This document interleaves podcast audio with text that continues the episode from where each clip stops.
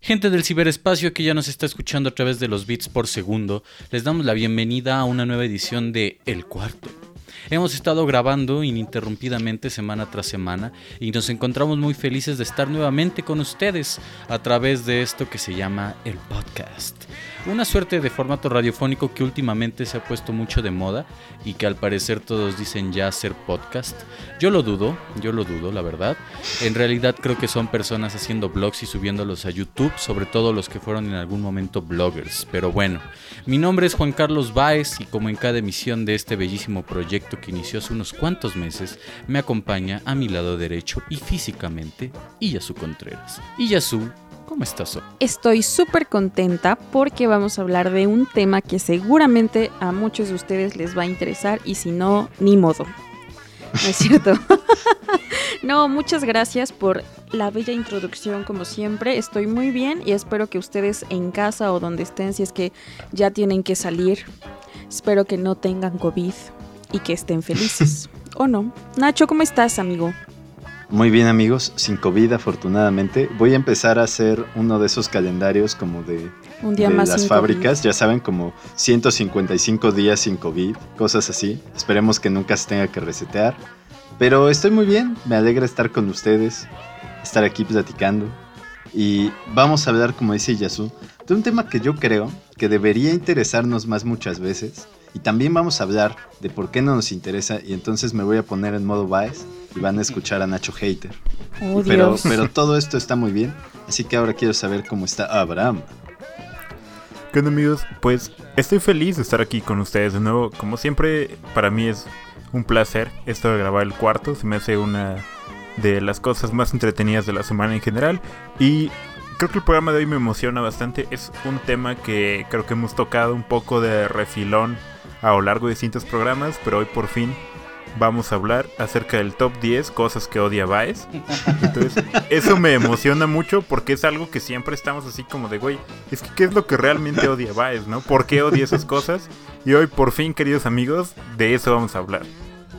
Efectivamente, querido público, como ya bien lo dijeron mis compañeros del cuarto, vamos a hablar de mi persona y por qué es que este programa gira en torno a todas las cosas que yo odio y no a las cosas que como grupo amamos. Una de las cosas que yo odio en el fondo, aunque le cueste creer a todos, en especial a mí, es el cine mexicano. ¿No es así, Yasu? Claro, es un tema que te apasiona.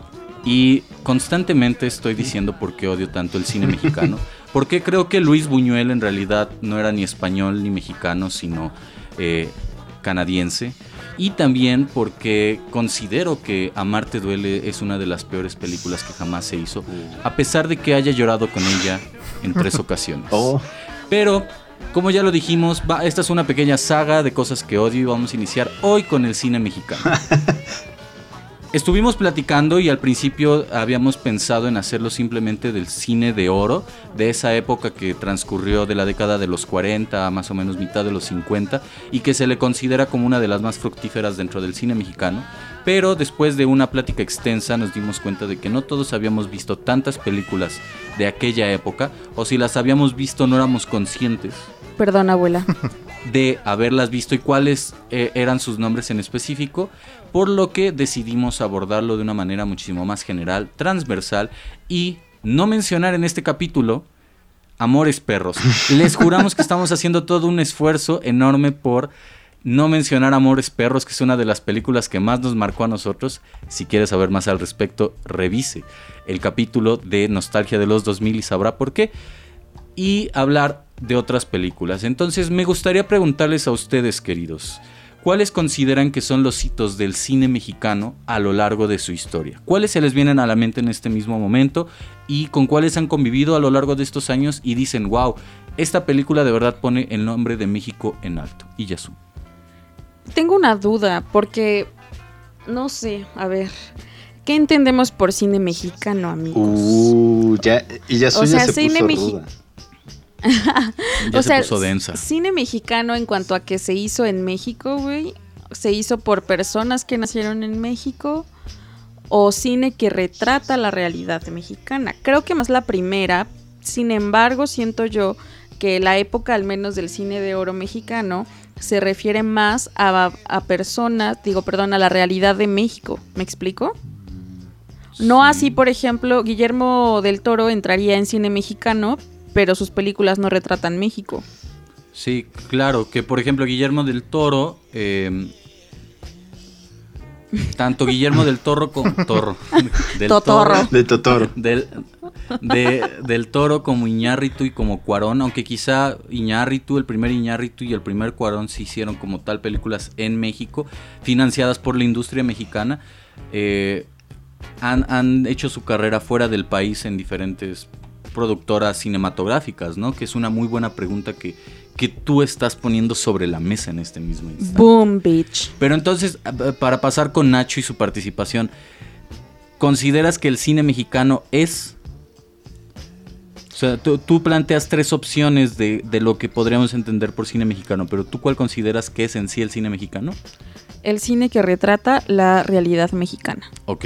Nacho, ese es un conflicto interesante Sí, que ya estaremos sí, sí, abordando más adelante, porque justo cuando pensé en que íbamos a hacer un programa sobre el cine de oro, eh, nos encontramos con muchos artistas españoles exiliados por la guerra civil en México, entre los que se encuentra al mismo tiempo Luis Buñuel.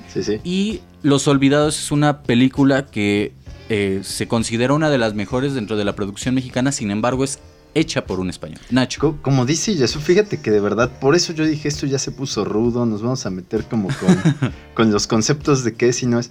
Mira, si usáramos, por ejemplo, el, el sistema que usan en Hollywood para determinar cuándo una película es nominada a su premio, o sea, al Oscar, y cuando es sí al Oscar, pero Como a a su película categoría. extranjera, es Claro. eh, que algo, al menos una parte de la producción, tenga, este, ¿cómo se llama? Esté, esté en Estados Unidos y que se, este, se eh, proyecte la película, bla, bla, bla, ¿no? Entonces, yo, por ejemplo, cuando estábamos haciendo esto, yo lo entendí más un poco con esa perspectiva en películas producidas en México. Es decir, hechas en México. Quizás sí, y me gusta mucho la, la forma en la que le pone Yasu como debería ser las que reflejen la realidad de México, pero por ejemplo ahí sí podrías, este, ¿cómo se llama? O sea, e- eso está padre porque, por ejemplo, alguien como Buñuel, que es español, le quitas esa calidad de, bueno, pero es que es un director extranjero en México, y entonces es como, ah, bueno, pero sus películas en México reflejan esa, esa realidad, ¿no? Entonces, Sí. está bien, pero también yo sí creo que deberíamos, este, muchas veces tal vez sí, sí tiene que ver con qué se hace aquí, ¿no? O sea, es muy chistoso, pero en México hay muy pocas cosas que no tengan que ver con México. O sea, en México se producen muy pocas cosas que no tengan que ver con México. Pero por ejemplo, a mí me llama la atención esta categorización que estamos haciendo porque muchas de las películas de, por dar un ejemplo, Eugenio Derbez, están muy alejadas de la realidad común del mexicano. Y, y no quiero llegar a este grado en donde Hablemos de Eugenio Derbez. escucha. No, que el querido escucha me crea clasista y racista, pero sí hay que decir que es muy inverosímil que alguien moreno y con las facciones de Eugenio Derbez pueda conseguir de una manera tan fácil a una persona, a una muchacha güera, que creo que es de los Estados Unidos. Una, una premisa similar tiene una de sus últimas películas en donde le regresan a la hija que tuvo con esa muchacha y después algo así como su esposa, esta pareja, le está exigiendo de, otra, de vuelta a la niña. Eso no me parece una realidad tan mexicana, pero es hecha por un mexicano En y al mismo tiempo Ajá. es algo muy curioso porque parece una realidad de lo de lo aspiracional del mexicano que migra a los Estados Unidos. Hmm, Esa es mi impresión. De una manera muy superficial, porque yo también no puedo profundizar en una película de Eugenio Derbez. No lo hagamos, por favor. Alguien puede. Y más o menos, más o menos va por ahí. No sé qué tanto pueda en- entrar en la categoría de cine mexicano. Y Yasu, tú querías decir algo. Sí, es que, miren, yo siento, o sea, que si hay personas, por ejemplo, el caso de Buñuel, que retrata la realidad mexicana, pero ojo amigos, en México la tenemos medianamente fácil porque nadie que no haya vivido en México Conoce, puede sí. retratar la realidad Claro. mexicana. O sea, está muy cabrón, es un pedo. sí. Entonces Buñuel, o sea, sí fue español, fue exiliado, lo que tú quieras, pero se naturalizó mexicano y vivió en México la mayoría de su vida. Entonces yo siento que sí tiene él las licencias, por decirlo de algún modo, para decirme aviento a retratar la realidad mexicana, ¿no? Eh, por ejemplo, en este tenor de películas que menciona Juan, no estoy muy segura si esta película pitera de Guten Tag Ramón, güey, es, es mexicana también. Pero pues también cuántos mexicanos tienen la oportunidad de irse de mojados, güey, y llegar a Alemania, ¿me explico? Sí, sí. Sí, yo de hecho O sea, también creo- pensaba justo en esa como un ejemplo. Entiendo que es una coproducción, pero, pero me parece que sí fue dirigida por alguien mexicano. Sí, sin embargo, querido escucha, no hay que desviarnos. No vamos a hablar de Guten Tag Ramón, no vamos a hablar de Eugenio Derbez, ni de Adrián Uribe y todos estos pendejos. A menos de que el queridísimo Abraham, que no le hemos dado la palabra y está en el fondo ahí observándonos, porque Llorando. ustedes malditos sególatras se la pasan hablando. Güey, no, pero es que siempre hacemos lo mismo y al- el último que, que comenta es Abraham y saca unos comentarios acá como bien snobs, güey, acá súper Snob, yo con creo que tintes son muy intelectuales. acertados. No, o sea, sí son muy chidos, pero como que al lado de nuestros comentarios estúpidos, el Abraham se escucha súper intelectual. Perdón. Entonces, pues, Lo estamos Amigo, gracias. a que se vea bien. Queridísimo Abraham, arrancamos preguntando cuáles consideramos que son los hitos del cine en México. Ninguno de los presentes hemos respondido cuáles consideramos que lo son, pero ya nos metimos en una problematización aún más profunda. sácanos de aquí, Abraham. Sí, ¿Qué sácanos del es bache. el cine en México? Pues fíjate que, digo, sin un poco con miedo de sonar mamador ahora, Tú date, amigo. tú Amigo, date. te queremos. tengo un poco en, en ese tema una visión un tanto romántica, en el sentido de que pienso que se, se me hace, y, y perdón, un poco reduccionista decir que el cine de un país tiene que abordar la realidad de ese país, porque yo creo que hay un espíritu más bien universal.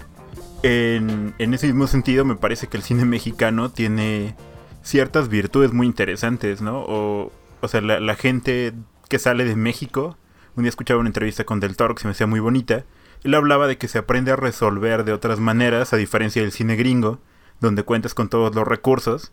En México hay como dos vertientes, creo, del cine históricamente. Una vertiente mainstream, que es como la que está hecha desde el Estado, que muestra las cosas que quieren que se vean y que entonces en ese sentido Sí. desarrolla personajes aspiracionales.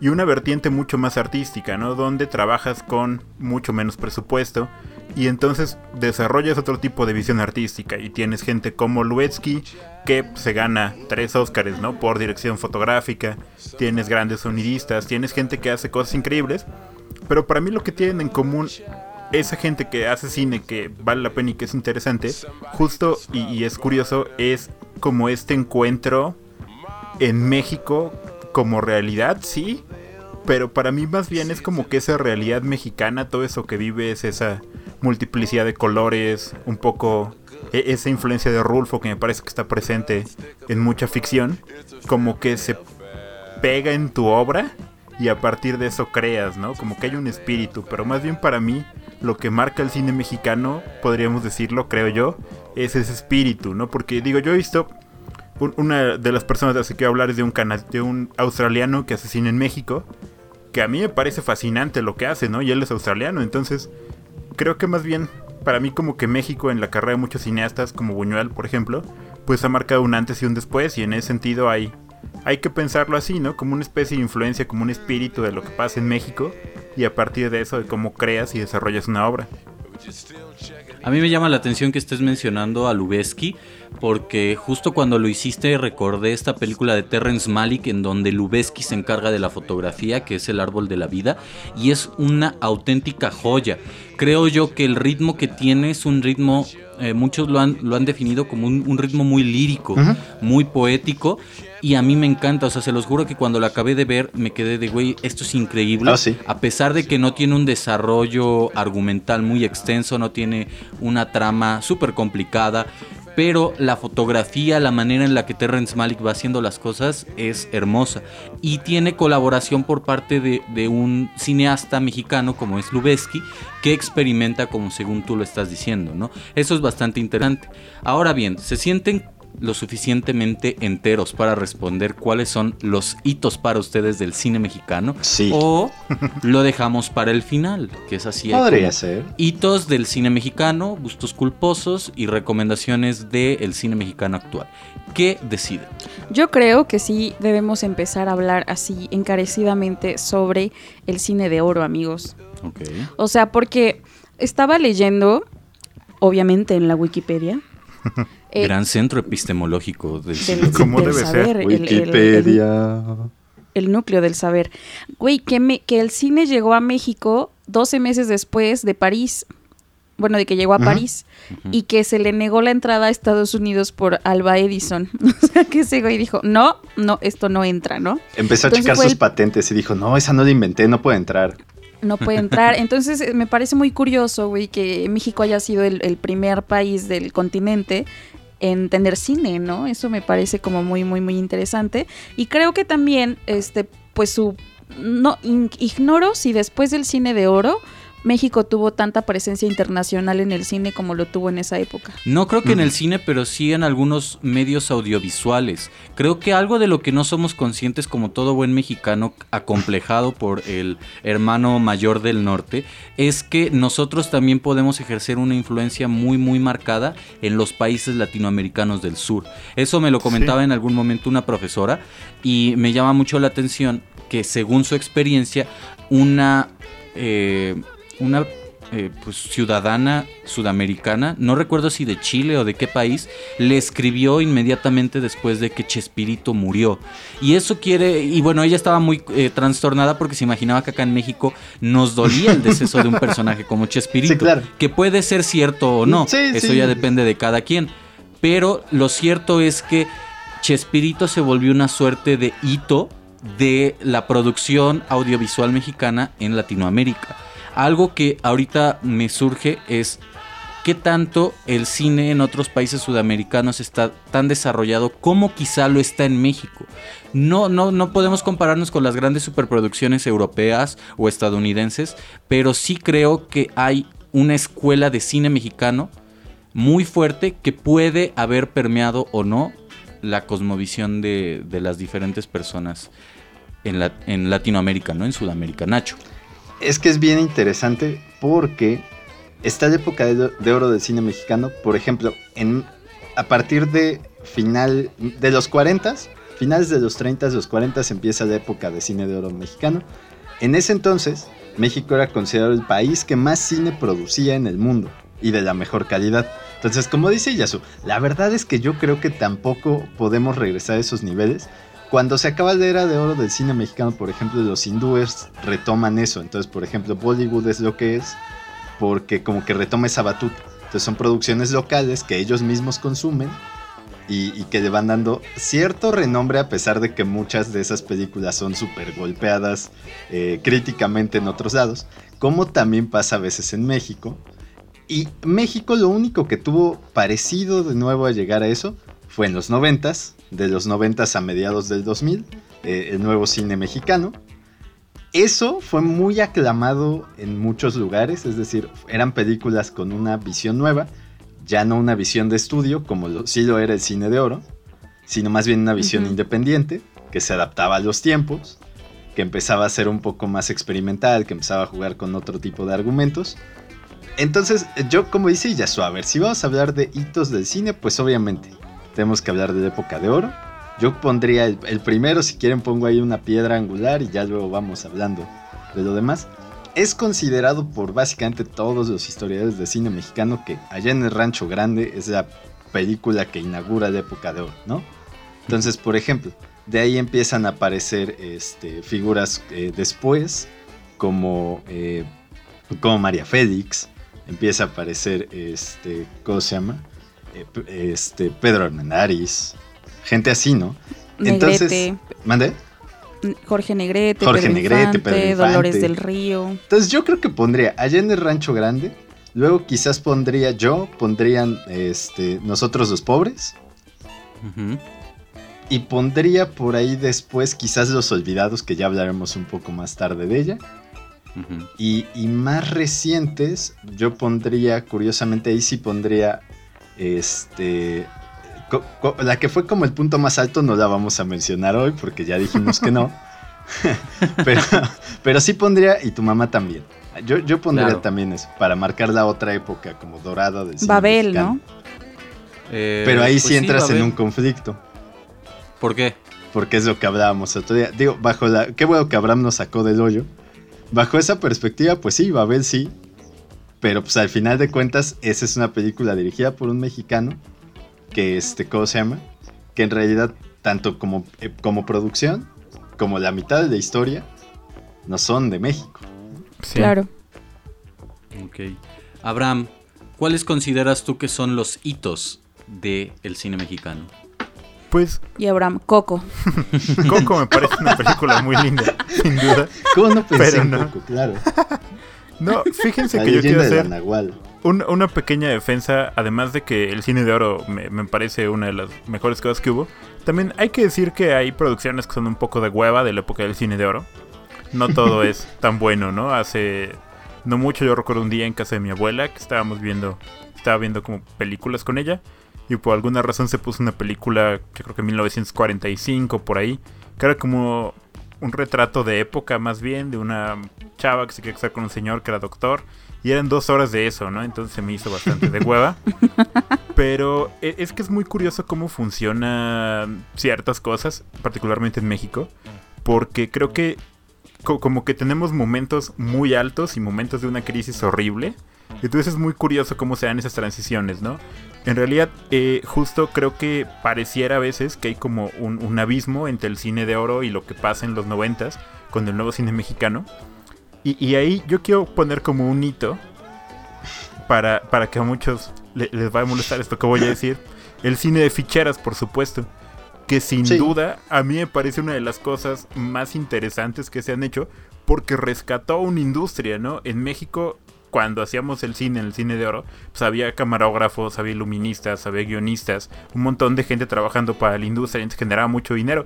Luego empieza a ver una decadencia de los cines, ¿no? Eh, la ciudad de Puebla es un gran ejemplo de eso.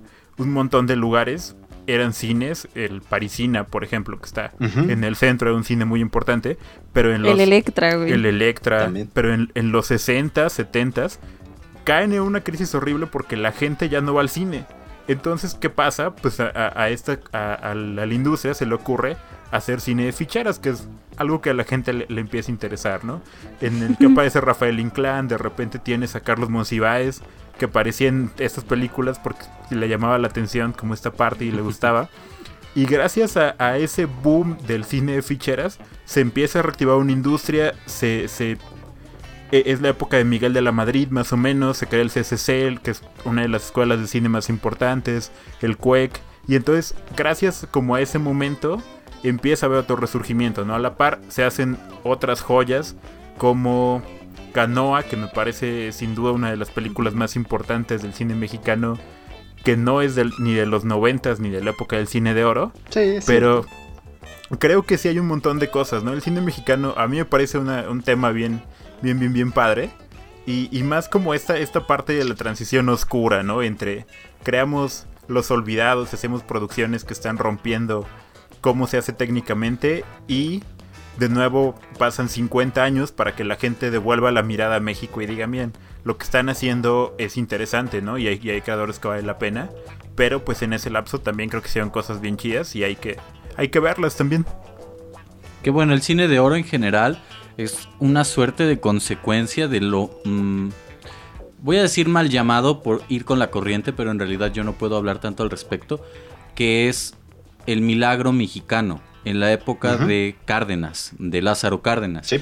que también surge posteriormente al sexenio de, de mi comandante Cárdenas, pero es una consecuencia directa, creo yo, de eso y de también una narrativa cultural que se gestó desde la época de José Vasconcelos.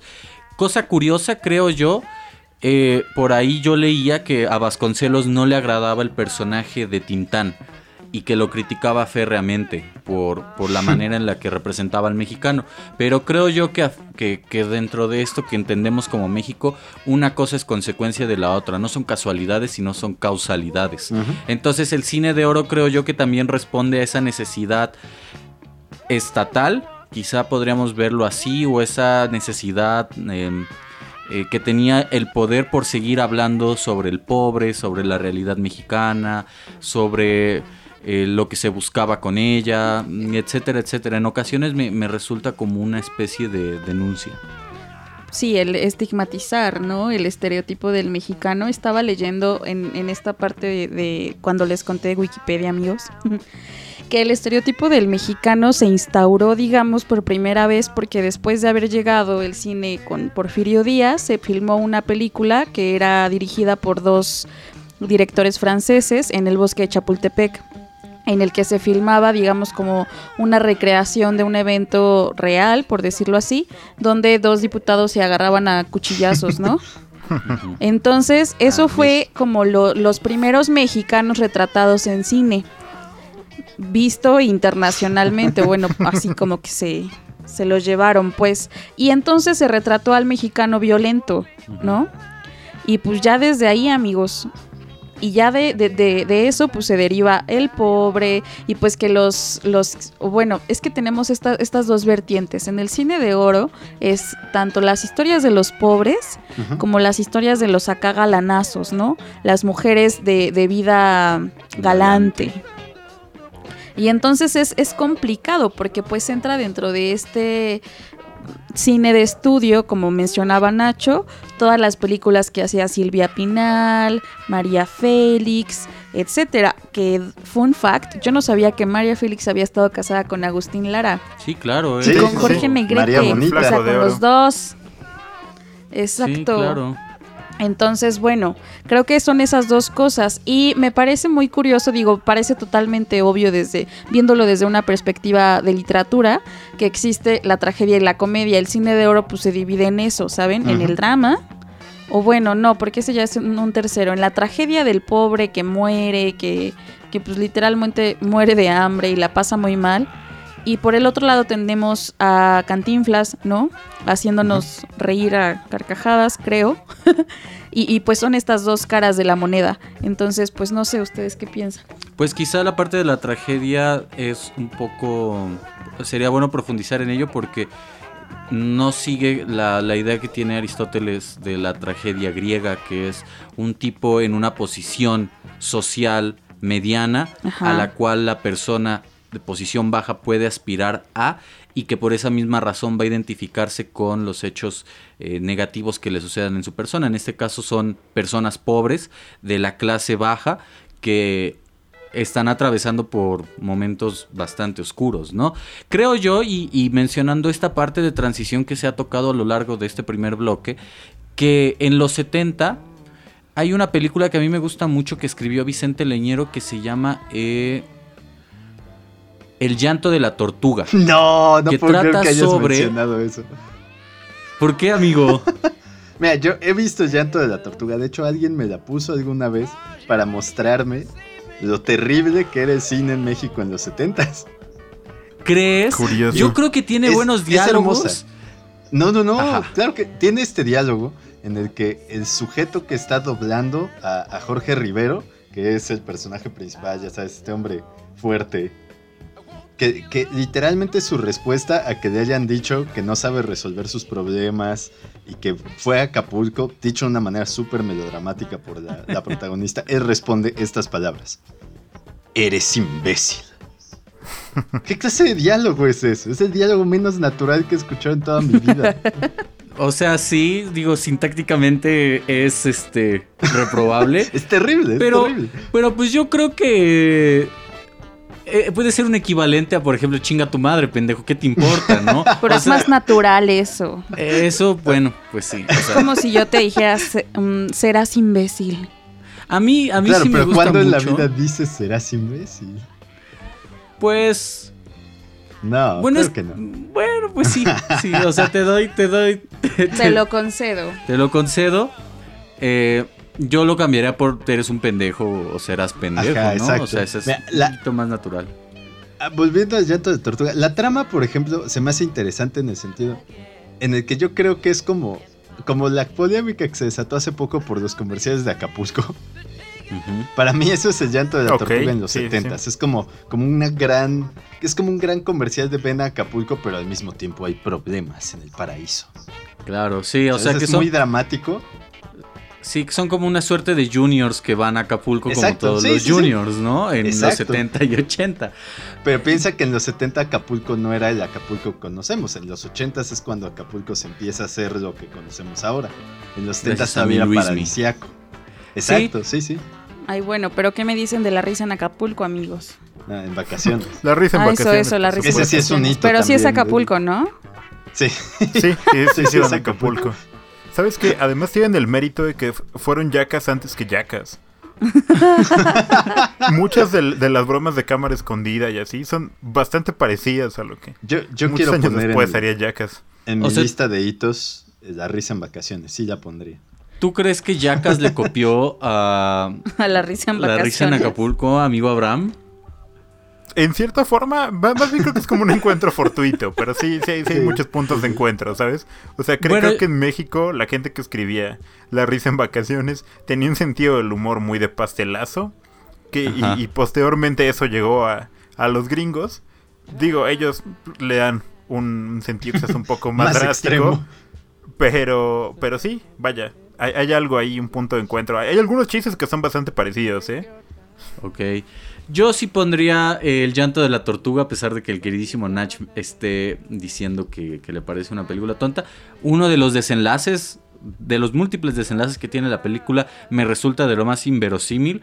Pero también soy un fanático de la inverosimilitud y de lo absurdo.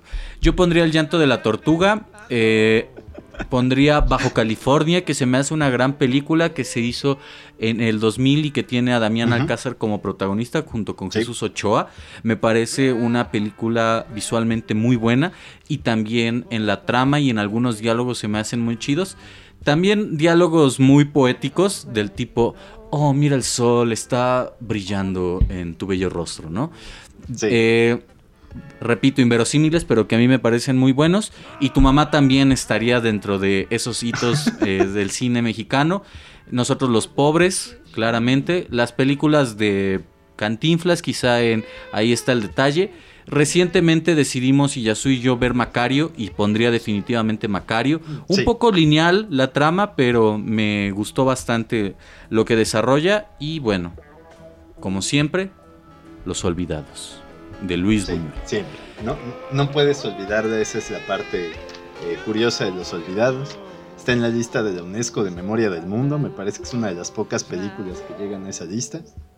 Sí, claramente. Pero bueno, si no es que vámonos, es la única, si no me recuerdo. Pero vámonos al primer corte musical eh, a cargo del queridísimo Abraham. Abraham, ¿qué vamos a escuchar el día de hoy, amigo? Pues vamos a escuchar una canción del 2004 de una de mis películas mexicanas favoritas de esa época probablemente que no tiene nada que ver con lo que hemos estado hablando. Esta película más bien eh, es de otro corte, más de acción, eh, más, más cagada sin duda, con dos personas que eran muy famosas en la televisión mexicana de esa En época. ese entonces. Una trascendió y ahora sale en Better Call Saul y hizo Mr. Ávila.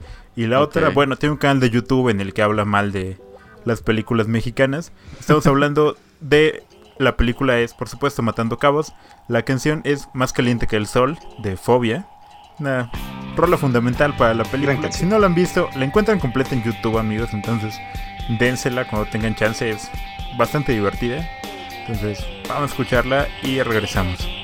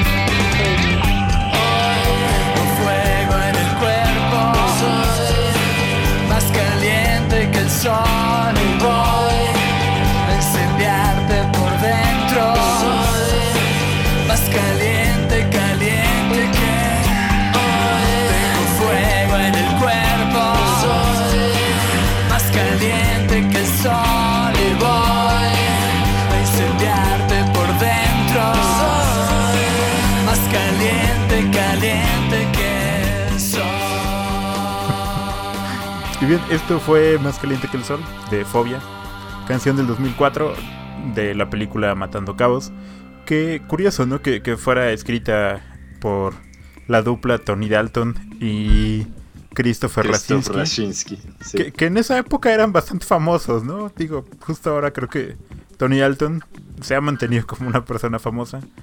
No así Christoph, Ah, que, que ya la verdad es que no, no sé qué sea de él. Digo, como, fuera como su canal tipo, de YouTube. Como tipo Troy McClure, o sea, Christoph Raczynski, a quien tal vez recuerden si veían Telehit. Tenía ahí un par de programas y así. Pero sí, de los últimos años, desde que afortunadamente dejé de ver Telehit, pues no, no, no sé nada de él. No sé Sí, qué no. haya sido de su vida. Creo que tiene un canal de YouTube y eso es lo que hace ahora. Y ya, bueno, un día que estaba haciendo zapping en la tele, lo vi en Telehit de nuevo. y, fue Es como, más triste. Ajá, pero bueno, supongo que ahí está, ¿no? Creo que es una película, ¿sabes? El, el año pasado. Eh, pero no sé si salió, no sé si no salió.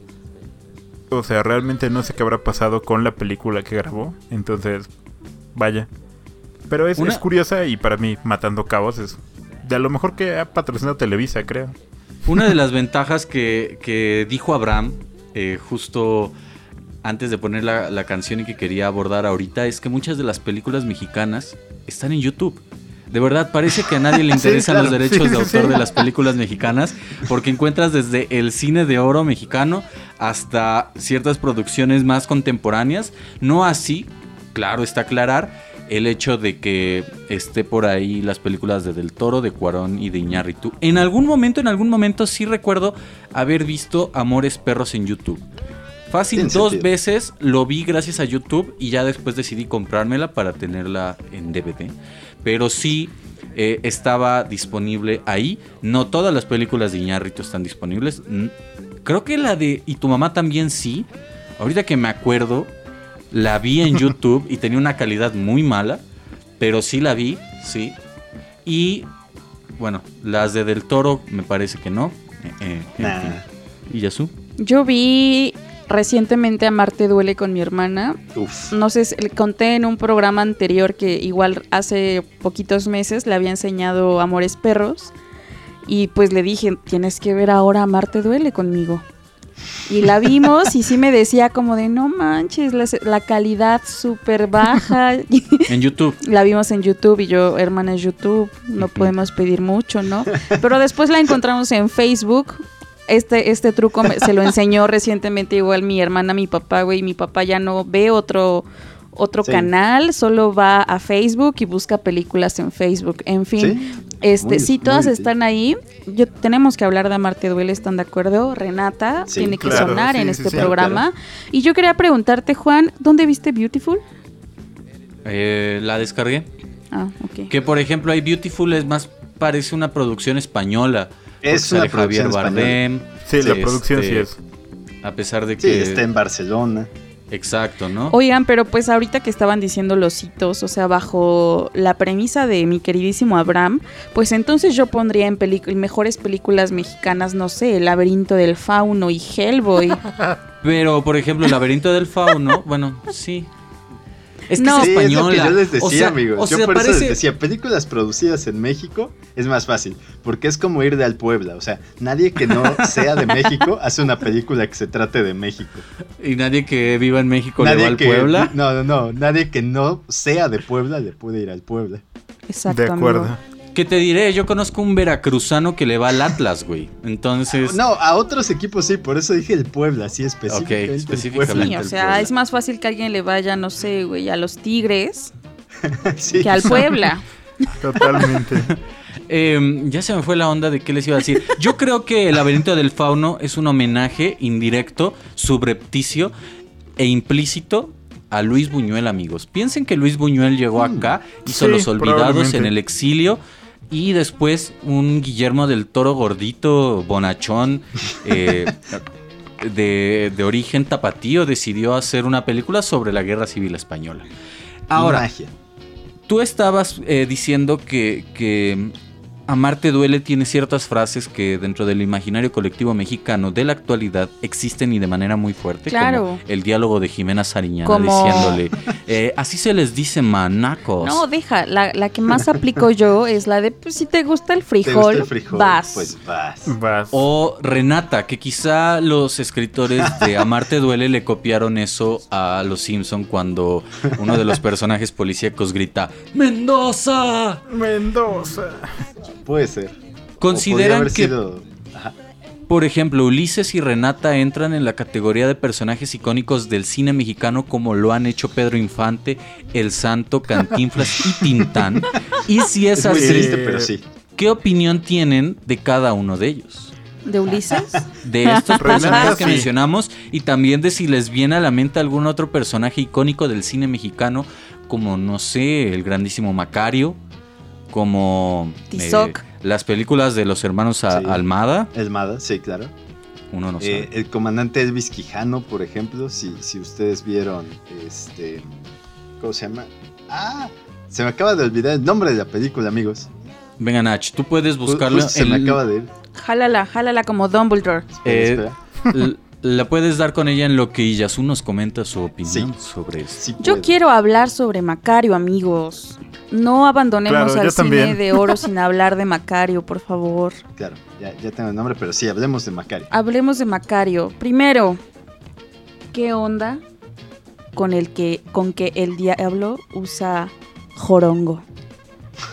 Pero No, mentira, No, eh, no, es queridísima el no es- estás no es el diablo, es la muerte. Lo Sí, es la siento. muerte. Es la muerte. Me encanta sí, sí, sí. porque no, o sea, la película, o sea, estereotipa dentro de la, la, la sociedad mexicana de ese entonces, ¿no? Lo- los, las personas pobres que vivían en el monte y los hacendados ricos que estaban pues, en, el, en el centro del pueblo, ¿no? Y vivían en estas casonas que todos conocemos. Sin embargo, me gusta mucho la representación que le da al diablo, a Dios y a la muerte. Y que quite o digamos desentrañe al diablo de la muerte porque en muchas eh, en muchos ver cómo se dice en muchos universos el diablo y la muerte son lo mismo no o sea o se sobreentiende a que son lo mismo y entonces aquí es como una triada de, de, de, pues tres personas que tienen que ver con el orden del mundo, por así decirlo, ¿no? Entonces eso me agrada muchísimo, me gustó mucho, mucho. Y de verdad, no sé, pues podemos spoilearla, ¿no? O sea, ya si no viste Macario Sí, no, sí. en O- este o punto de tu vida, Está en sí, YouTube, no. amigos. Y hay como tres, tres videos de tres diferentes canales que tienen a Macario. Entonces, así que digan, güey, cuando acabe el programa no puedo ir a verla porque la van a bajar. No es cierto. También me encanta, bueno, voy a decir tres características que me encantaron de la película. Ya dije una. La otra, me gusta muchísimo que Macario y su esposa no sigan el papel este ortodoxo de la paternidad mexicana en donde uno da todo por sus hijos y ah, ya saben, como este drama súper sí, sí. intenso de yo me muero por mis hijitos, digo, sí está muy chido, pero me agrada bastante que él diga, no, güey, quiero este pinche guajolote para mí solito, porque toda mí. mi vida, ajá, es, o sea, toda mi vida he tenido hambre, ¿no? O sea, quiero un día que no. Y, güey, es súper triste cuando al final... O sea, eso es algo que yo no entendí tanto. O sea, ya no se come el guajolotito, güey. Es pregunta. Tengo entendido que se da por sentado que se quiso comer el guajolote de una manera tan rápida que murió. Ujú. Sí, No. Por básicamente. congestión alimenticia, sí, claro. se le podría decir. O sea, y a- eso está como medio... guajolote, pues. Eso está medio Sí. chafa y qué bueno que no queda como. Porque después de todo el, el- el- la historia súper chida, güey, del Macario acá con las botellitas, ya sabes, o sea, se Ajá. muere tragando, güey.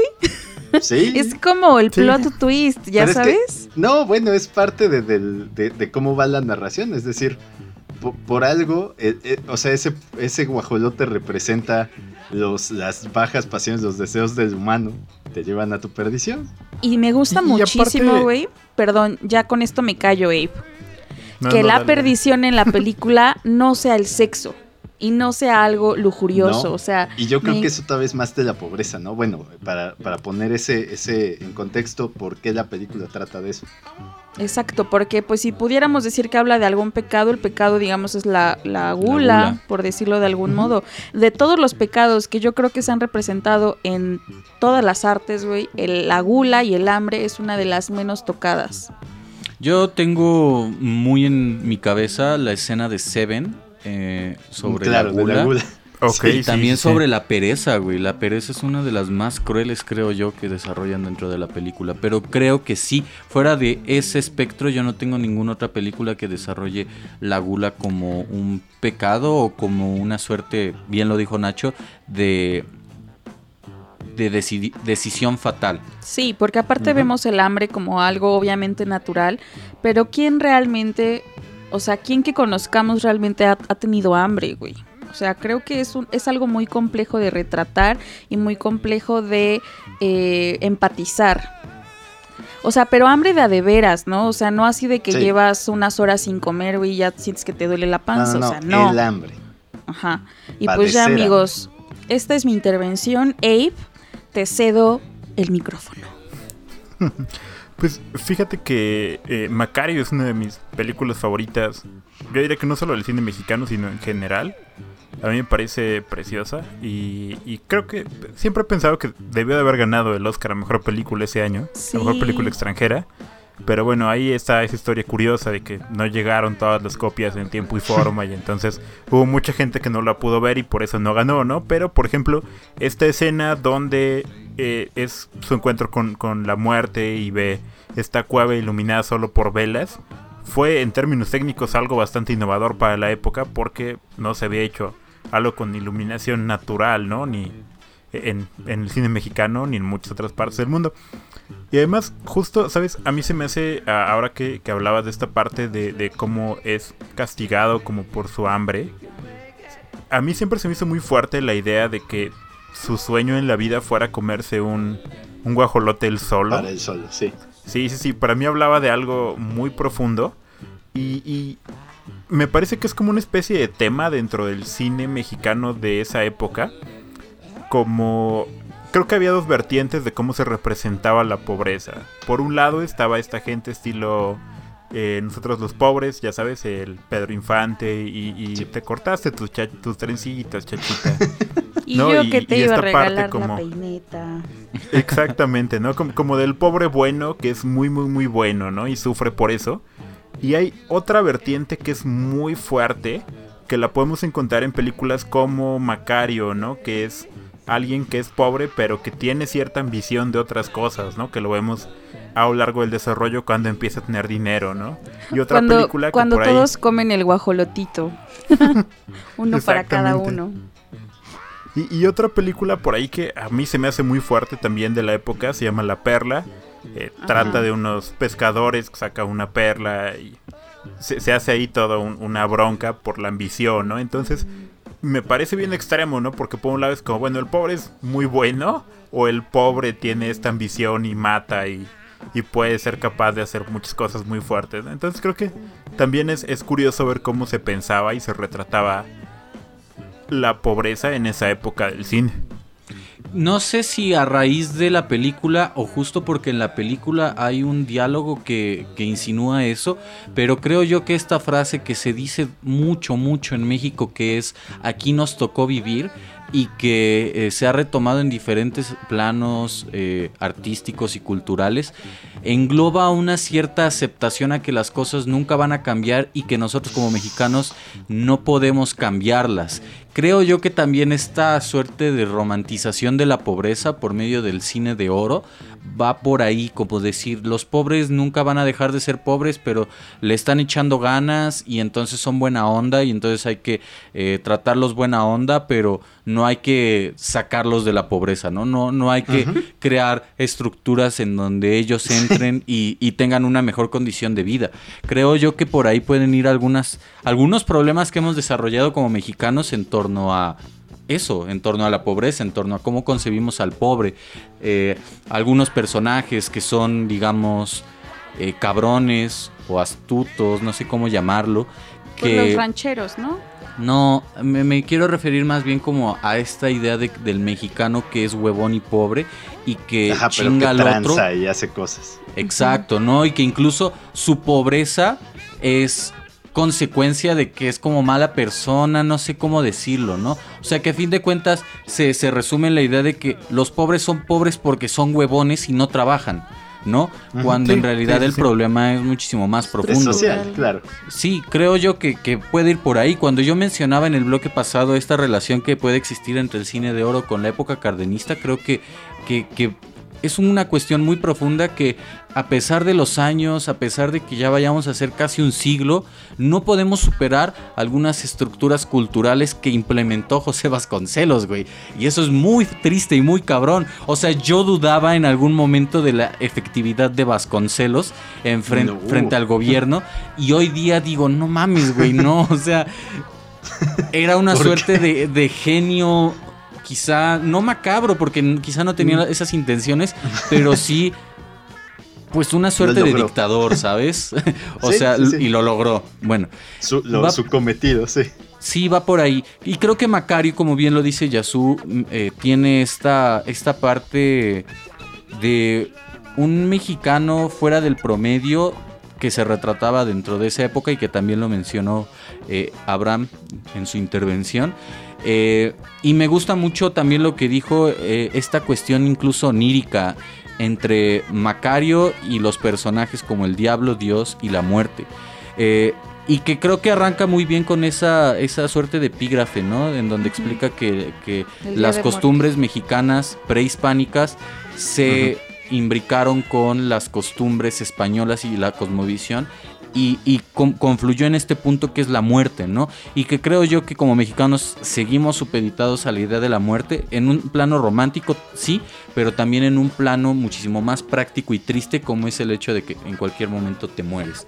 De hambre, de un asalto o quizá por cuenta propia, ¿no? Aguascalientes tiene creo que una de las tasas de suicidio más altas en, en el México, en México y en el mundo. Eh, me gusta también mucho la, la escena de la cueva y ya lo desarrollaré más tarde por la película de Sueño en otro idioma. Lo mencionaré más tarde, claro. lo dejo como un guiño. Eh, pero, bueno, ¿ustedes qué opinan de otros personajes icónicos del, del cine mexicano, como el caso del Santo, que lo consideraban como cine surrealista, creo que en Francia? El caso de Cantinflas, un individuo que puede parecer muy cagado dentro de la pantalla, pero que fuera de ella, según cuentan los rumores, era un tipo muy conservador.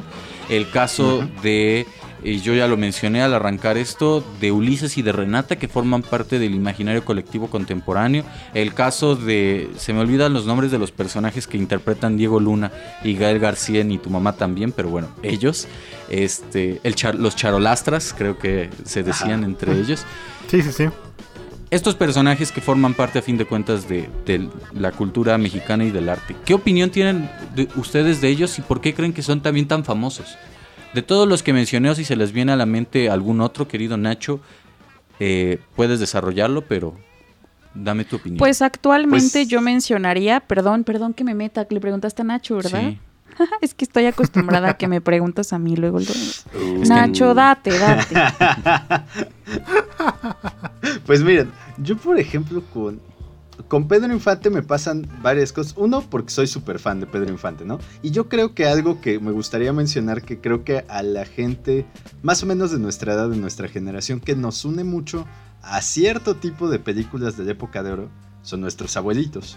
Y yo, por ejemplo, Totalmente. los domingos veía las películas eh, que pasaban en Galavisión, creo, de, de cine mexicano con mis abuelitos.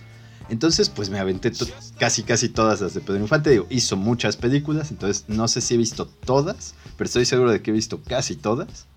Y Pedro Infante es bien extraño, o, o yo creo que sí es. Hace rato decían ustedes como en broma, ¿no? Coco. Efectivamente, el, el mito de Pedro Infante es tan fuerte que cuando sale Coco, cuando obviamente hasta por el diseño del personaje, por las películas dentro de la película que pasan en Coco, obviamente el personaje está basado en Pedro Infante, pero para que la gente no diga qué le hiciste a mi Pedro Infante, hacen una pequeña escena en donde se supone que, que este personaje saluda a Pedro Infante, ¿no? Ya muerto. Sí, Tiene Este- su cameo, Pedro Infante. ¿Cómo se llama en la también. película? La película es... Ay, Era, Mira. era entrañable. ¿Cómo lo olvidamos, amigos? pues es que era el malo, entonces hay un punto Ernesto de la Cruz. Ernesto de la Es Cruz. cierto. Sí. Yo no la vi, la verdad, odié desde el principio. esa. Juan, Juan ha Es una gran visto. película, de hecho. A mí me encantaría que viéramos, que viéramos, que hiciéramos un programa de películas de Disney, güey, porque Juan no ha visto casi No nada. está- No, en realidad he visto bastantes películas de Disney, pero a partir de Op yo me corté de Pixar. O sea, para mí Pixar acabó cuando publican Wally. Para mí ese es el epítome ¿Qué? y el punto, el punto más Ah. alto de Ah, Disney, ok, güey. Sí, yo, yo ya me iba a ofender, te iba a decir, ¿cuál es una joya? Ah, muy bien. No, no, no. O sea, para hay mí que- Wally, Wally es la conclusión de los años de, de hegemonía de Pixar por sobre. DreamWorks, exceptuando eh, Shrek.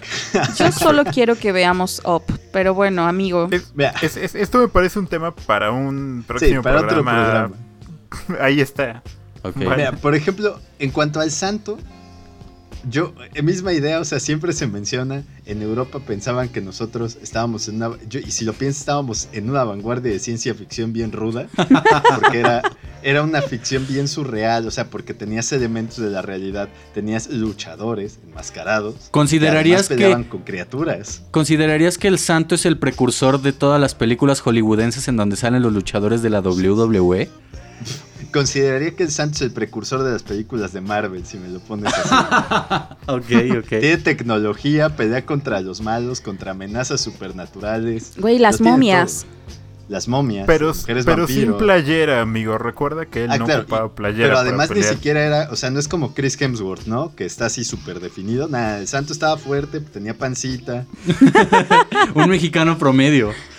Por Sí, supuesto sí. que sí. Ahora, por ejemplo, Y- perdón, perdón, Ajá. volvemos, ahorita que mencionas al santo y sobre todo su físico, volvemos a- al punto de inflexión del programa que es Nacho Libre fácilmente podría ser una película mexicana, amigos. Por supuesto que no.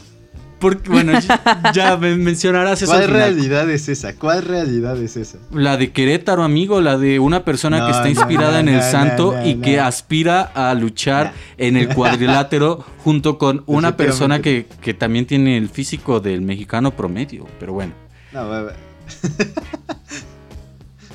prosigue. no, no puede ser. Pero este. Tintán, por ejemplo, como lo decías, yo creo que sí hay esta parte. A mí Pedro Infante como, como un actor que interpretó diferentes personajes me gusta mucho porque resume un poco las dos cosas que, que engendraron esa época, que esa época era de romantizar todo, ¿sabes? O sea, si la película trata sobre los pobres, vamos a romantizar la pobreza, pero si trata sobre un ranchero, vamos a, a romantizar la vida del ranchero. También es por eso que durante mucho, mucho, mucho tiempo no nos pudimos quitar el estigma en otros países de que los mexicanos todo el tiempo traíamos sombrero y estábamos tirados a la sombra de un nopal y eso porque las películas que hablaban sobre el campo romantizaron tanto eso y lo, lo enaltecieron que obviamente eso es lo que llegaba a otros lugares. Entonces, pues así, así es el mexicano, yo lo vi. Todavía tienen caballos en la Ciudad de México, a lo mejor todavía estamos flotando en el lago, ¿no? Este, En las chinampas. y- exactamente. Pero, por ejemplo, Pedro Infante puedes tener esa dualidad. Podía ser el, el pobre que trabaja duro y que canta y así, o podía ser ranchero, guapo, galán, o podía ser también... Un de panadero. O sea, exacto, cuando estaba en la ciudad, cuando las películas se tenían este es como escenario una ciudad, él era de barrio o podía ser de barrio. Y lo mismo pasa con Tintán, que también además es esta otra cuestión que no se había hablado en ese punto de este cosa de lo pocho, de lo cholo. Sí. No cholo, Sí, claro. porque lo cholo quizás ya es más es después, pero sí pocho. Sí, como del Spanglish, como la influencia. Exactamente. entre- que, que creo en esa época era el Pachuco, ¿no? Sí, los pachucos. El, El análogo, el análogo quizá eh, indirecto al cholo es el, es el Pachuco. Sí, sí, sí, el precursor si quieres verlo, porque adopta la- lo que está de moda en la cultura de la que viene, que es la gringa, pero en México, ¿no? Y misma Claro. idea con los cholos y el rap y todo eso. Claro. Ahora, por ejemplo, Pero, me- pero, Ajá. ajá. No, adelante. Pero el punto nada más para terminar es que yo creo que lo que es padre, quitando el santo, a menos que ustedes también a veces peleen con criaturas sobrenaturales o, o sean luchadores, es que yo sí creo, y ya no hablé de Cantinflas, pero bueno, todos lo sobreentendemos, o sea, lo, lo que hacía Cantinflas, es que cada uno representa un poco eh, modelos estereotípicos y también a veces hasta aspiracionales de México de esa época. Y que creo yo no solo son de la época, digo, eh, iba a iniciar mi intervención mencionando que este rollo de Ulises y Renata remite mucho como a, la idea que yo decía al principio de Eugenio Derbez, pero en un contexto muchísimo más concreto y verosímil eh, que, que las películas de Eugenio Derbez. O sea, sí en algún momento se siente como este rollo de, de Romeo y Julieta, pero clase social, ¿saben? O sea, no he leído Romeo y Julieta, pero creo que la premisa va más o menos de que las, las familias de ellos Son ricas ambas, sí. tienen problemas y que por esa misma razón su amor es imposible. Pero en el caso de Amarte Duele es un Romeo y Julieta de clase social. Y, y pues por ahí también puede ir una cuestión de, de la aspiración. Yo sí los pondría dentro de, dentro de los personajes icónicos por justo esa razón y también por el momento en el que se dan, ¿no? O sea, la película sale finales de los 90, principios de los 2000, que empiezan a verse ya los resabios más notorios de... eh, pues esta globalización a la que entró México, ¿no? Y cómo es que a partir de ella también se da una brecha de clases sociales muchísimo más notoria. No lo sé, o sea, yo los pondría dentro de ellas. También, a pesar de que quizá no sean personajes sumamente eh, asequibles o con los cuales te puedas identificar, eh, Entrañables. entrañables, quizá sí pondría este a los personajes de Y tu mamá también interpretados por Diego Luna y Gael García. Se me hace una película muy interesante, aunque al mismo tiempo parece muy superficial, o sea, no, no tiene como una especie de contenido profundo muchísimo más amplio. Sí diría yo que es este una película muy interesante, sobre todo cuando el narrador hace estas, estos cortes entre acción y acción y narra lo que está sucediendo de una manera como muy solemne. Me encanta, o sea, es una de las cosas más que más me gustan. Em, y en definitiva sí, sí pondría a ellos como parte de, de, de los personajes icónicos, más aparte los que ya mencionamos. Nada más para concluir como con la intervención. Cosa curiosa, a mí no me sucedió que yo entrar en contacto con las películas del cine de oro por mis abuelos, sino más bien por mi papá. Y quizá no tengo esta imagen que, que probablemente ustedes tengan como linda de imaginar que pasas tiempo con tu familia viendo las películas del cine de oro, aunque no te guste y no le entiendas. eh, sino todo lo contrario. Creo que, creo que mi papá veía las películas para evadirnos y las veía como en, en el momento de la madrugada en donde ya todos estábamos dormidos y por alguna extraña razón yo me levantaba y sabía que él estaba viendo esas películas en De Película, que aparte es un canal que se ha encargado de promocionar las películas mexicanas a más no poder. Alguna vez vi el tweet de un amigo que decía, este, eh, creceremos y nos preguntaremos qué hacíamos cuando No Manches Frida empieza a pasar por de película. Éramos felices y no lo sabíamos. Algo así. Vámonos al segundo corte musical. Con esto acabamos este bloque. Corre a cargo mío. Eh, tenía la canción en mente, pero eh, se me acaba de ir.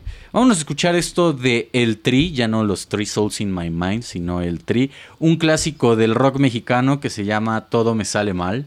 Eh, pueden escucharla y pensar que a muchas personas eh, eh, no sucede lo que al cantante. Recuerden seguirnos en redes sociales como El Cuarto Charlas, Facebook y escuchen los anteriores programas de este proyecto en Spotify, iTunes y Mixcloud. La raza me dice que todo lo que hago, que todo lo que hago, que todo lo que hago está mal. Y yo no sé por qué. Mi vieja me dice que todo lo que hago, que todo lo que hago, que todo lo que hago está mal. Y yo no sé por qué. Yo le echo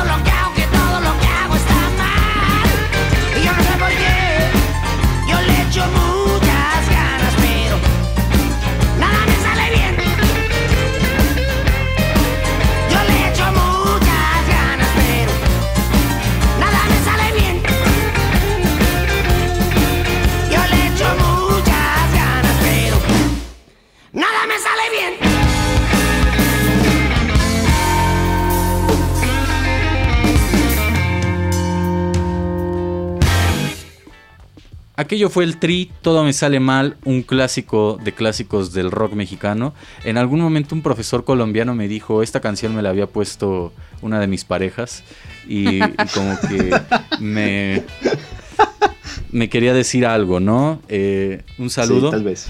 al profe Nino. Este, y estamos hablando sobre el cine mexicano. Ya vamos cerrando como tal esta grandiosa intervención que hemos hecho eh, acerca del cine. No sin antes también mencionar esta decadencia que ha tenido o que tuvo en algún momento el, el cine. Ya lo dijimos que entre el cine de oro y los 90 hubo una suerte de periodo en donde las producciones cinematográficas en México no eran tan buenas.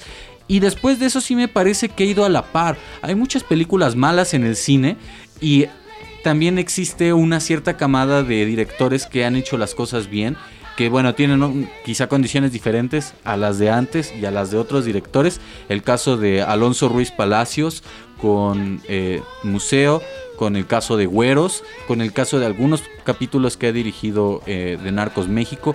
A mí me gustaría también mencionar dentro de mi intervención las películas documentales que se han hecho en México, que me parecen muy interesantes y que retratan esta violencia que se desató a partir de la guerra contra el narcotráfico. Pero sí existe como esta dualidad, como les gusta decir a algunos mamadores, dicotomía. Existen joyas en contraposición con películas muy muy malas. ¿Qué opinan de eso? ¿Y qué películas se les vienen a la mente de joyas actuales contra películas también muy muy malas? Y ya Yo pondría agüeros, definitivamente. Me parece una joyita, una joyota. Me gusta más decirle joyota. No, me, me gusta muchísimo el soundtrack, me gusta muchísimo que sea en blanco y negro. Es una película bastante, bastante buena. O sea, yo la recomiendo mil por ciento y la volvería a ver siempre, ¿no? O sea, la vi con Juan, sí, la primera vez.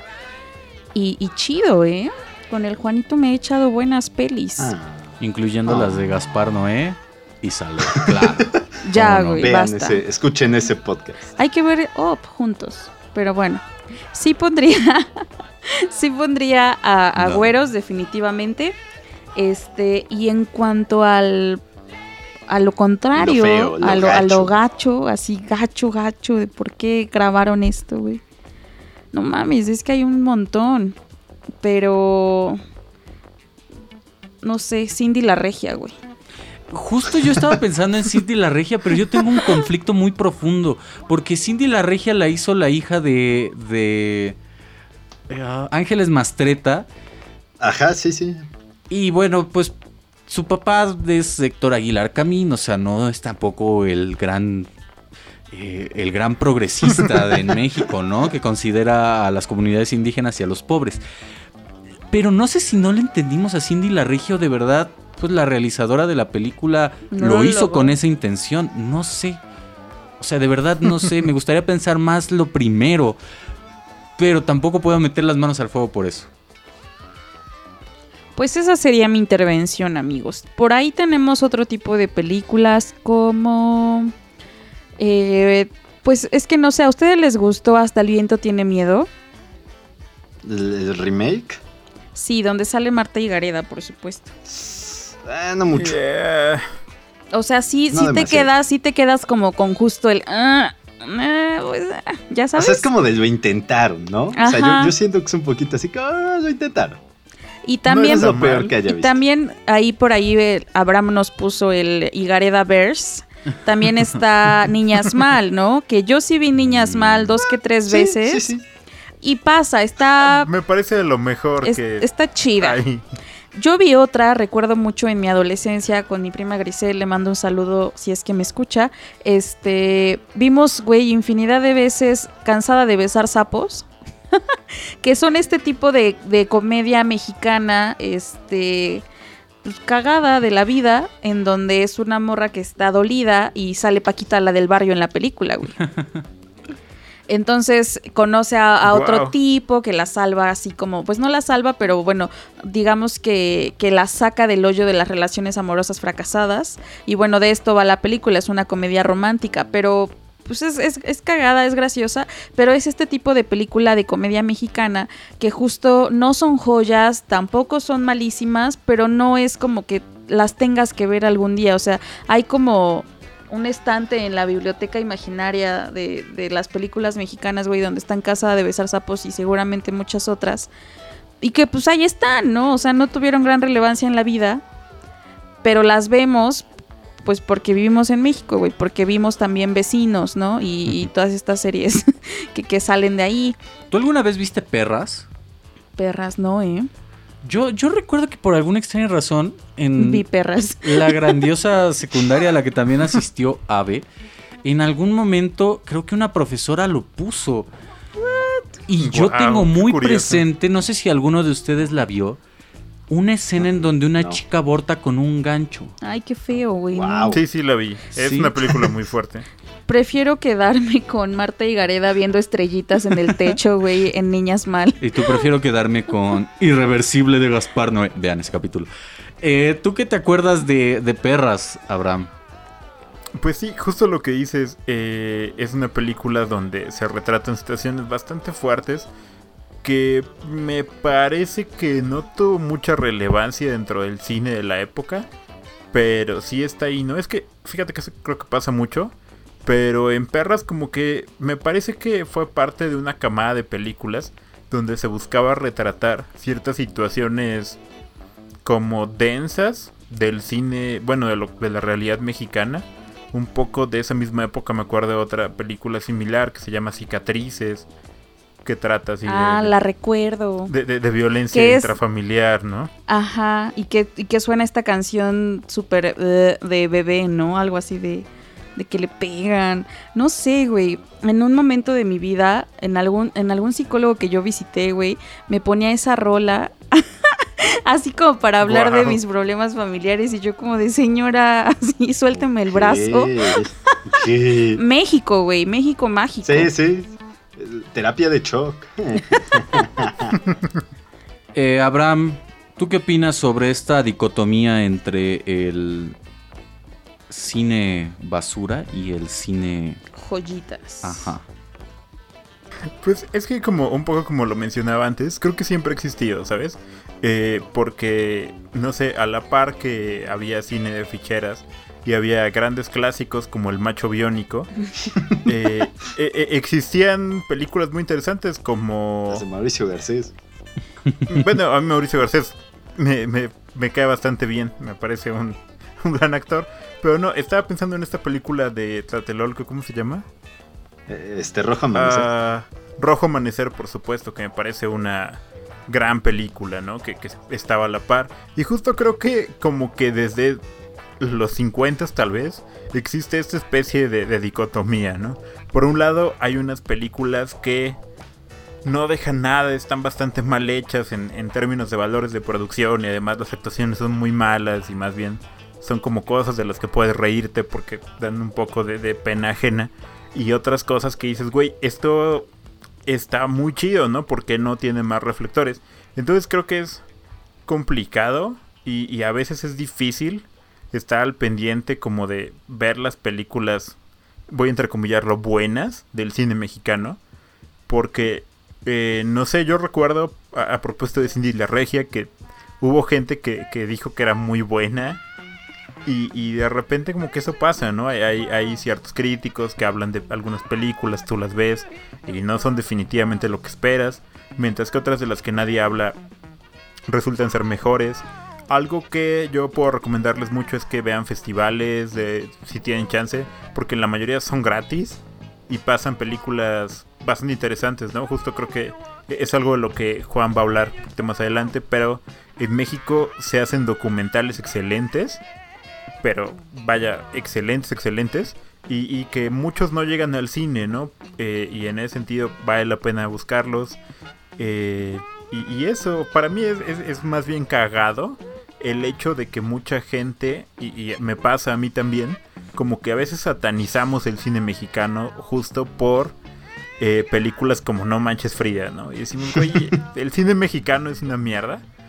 Y, y cuando piensas en, en cierto sector del cine mexicano y en ciertas producciones, pues sí, ¿no? Porque no, te aporta nada y tampoco es tan cagado.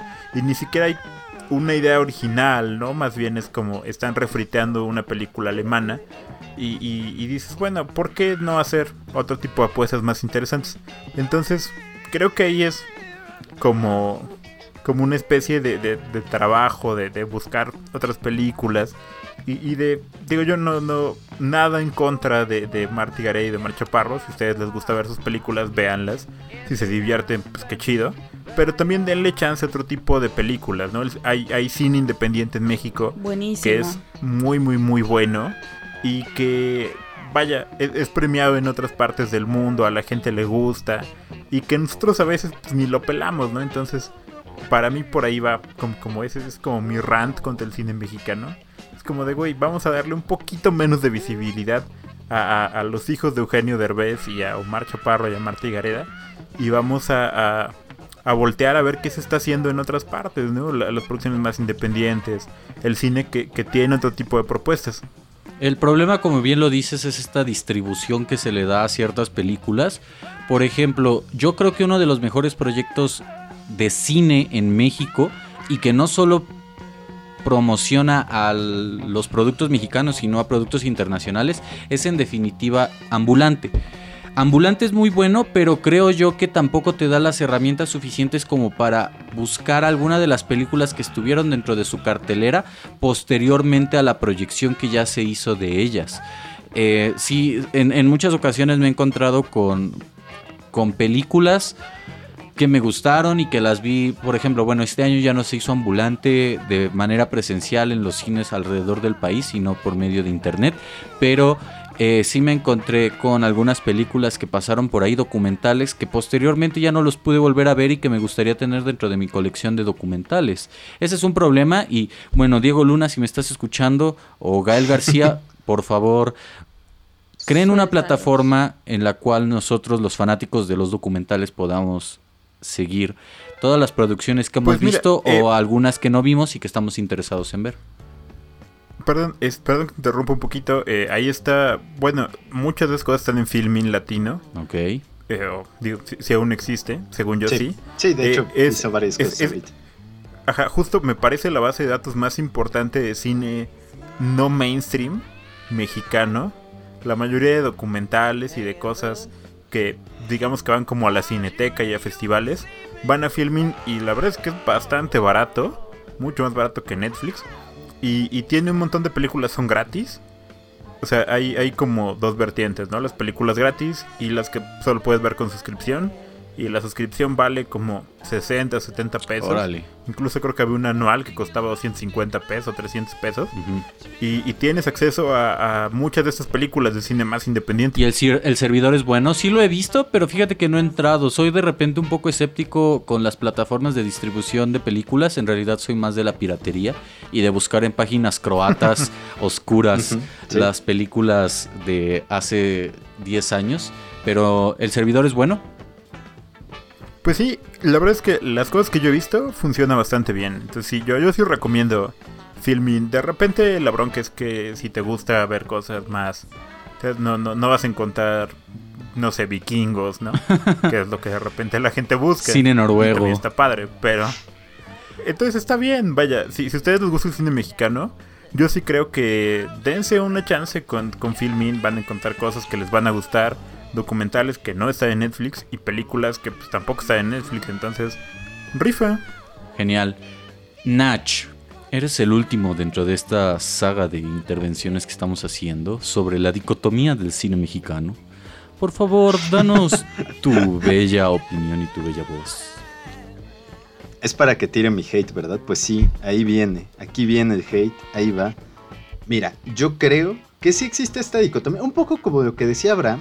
A veces también hay que darle chance a las cosas. El problema es que la mayoría de las distribuidoras en México, las distribuidoras comerciales, ya sabemos que hay dos, no las voy a mencionar por motivos este, legales, pero específicamente hay dos, dos cadenas de salas que traen aquí y sí es una bronca, justo como, como en cualquier cosa en la que se habla ahora específicamente de lo social, vaya, se puede aplicar.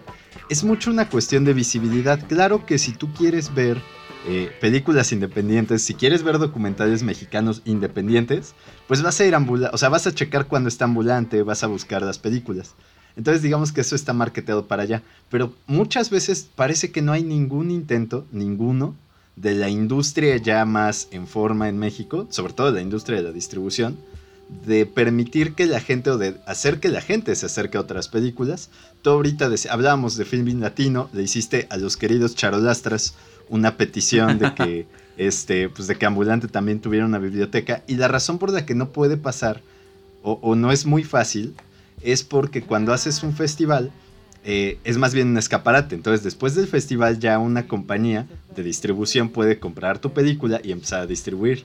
Entonces, mientras no haya ese trato, nadie puede empezar a ponerlas en distintos lados. A menos que de plano nadie nunca compre la película y ya alguien decida ponerla gratis porque pues, no hizo varo Sí. y ya puede estar ahí. Pero, eh, mira, yo, yo sí tengo un poco... eh, tengo, tengo esta cosa que debe saber la gente sobre mí. Odio a Eugenio Derbez, o sea, lo odio Lo aberras. en, en mi corazón, sí. Todavía con, con Omar Chaparro le tengo algo de tolerancia, aunque honestamente tampoco me cae muy bien, que digamos, y, sus películas menos.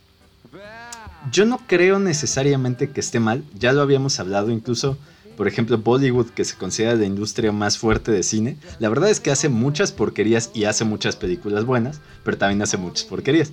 Yo no creo que esté mal, porque a final de cuentas hay películas que, que, aunque aplican el formulazo y sean refritos de otros lados, sí ayudan a mantener cierto nivel de, de- de ir al cine, ¿no? En México no es tan necesario porque como estamos directamente junto a Estados Unidos y ya de plano nos utilizan como, como laboratorio para algunos estrenos, Sí. eh, pues la gente aquí de todos modos va al cine y va a ver las películas gringas. Entonces lo que la industria mexicana trata de hacer, que es ahí donde creo que está el problema sistémico grande, es como, ok, la gente va a venir a ver las películas gringas siempre, entonces le estamos dando varo a los estudios gringos. ¿Cómo le hacemos para que ese varo se quede en México? Entonces es como, claro, vamos a diseccionarlo, vamos a sacar estas películas que tengan estos elementos que tienen muchas películas de, de- de- de los Estados Unidos, por ejemplo, y vamos a producirlas en masa. Es más, ya vimos que, que Omar Chaparro y Marta y Gareda a la, a la gente le gustan. Hay que sacar 15 películas de estos güeyes juntos, ¿no? Que son como el Adam Sandler mexicano.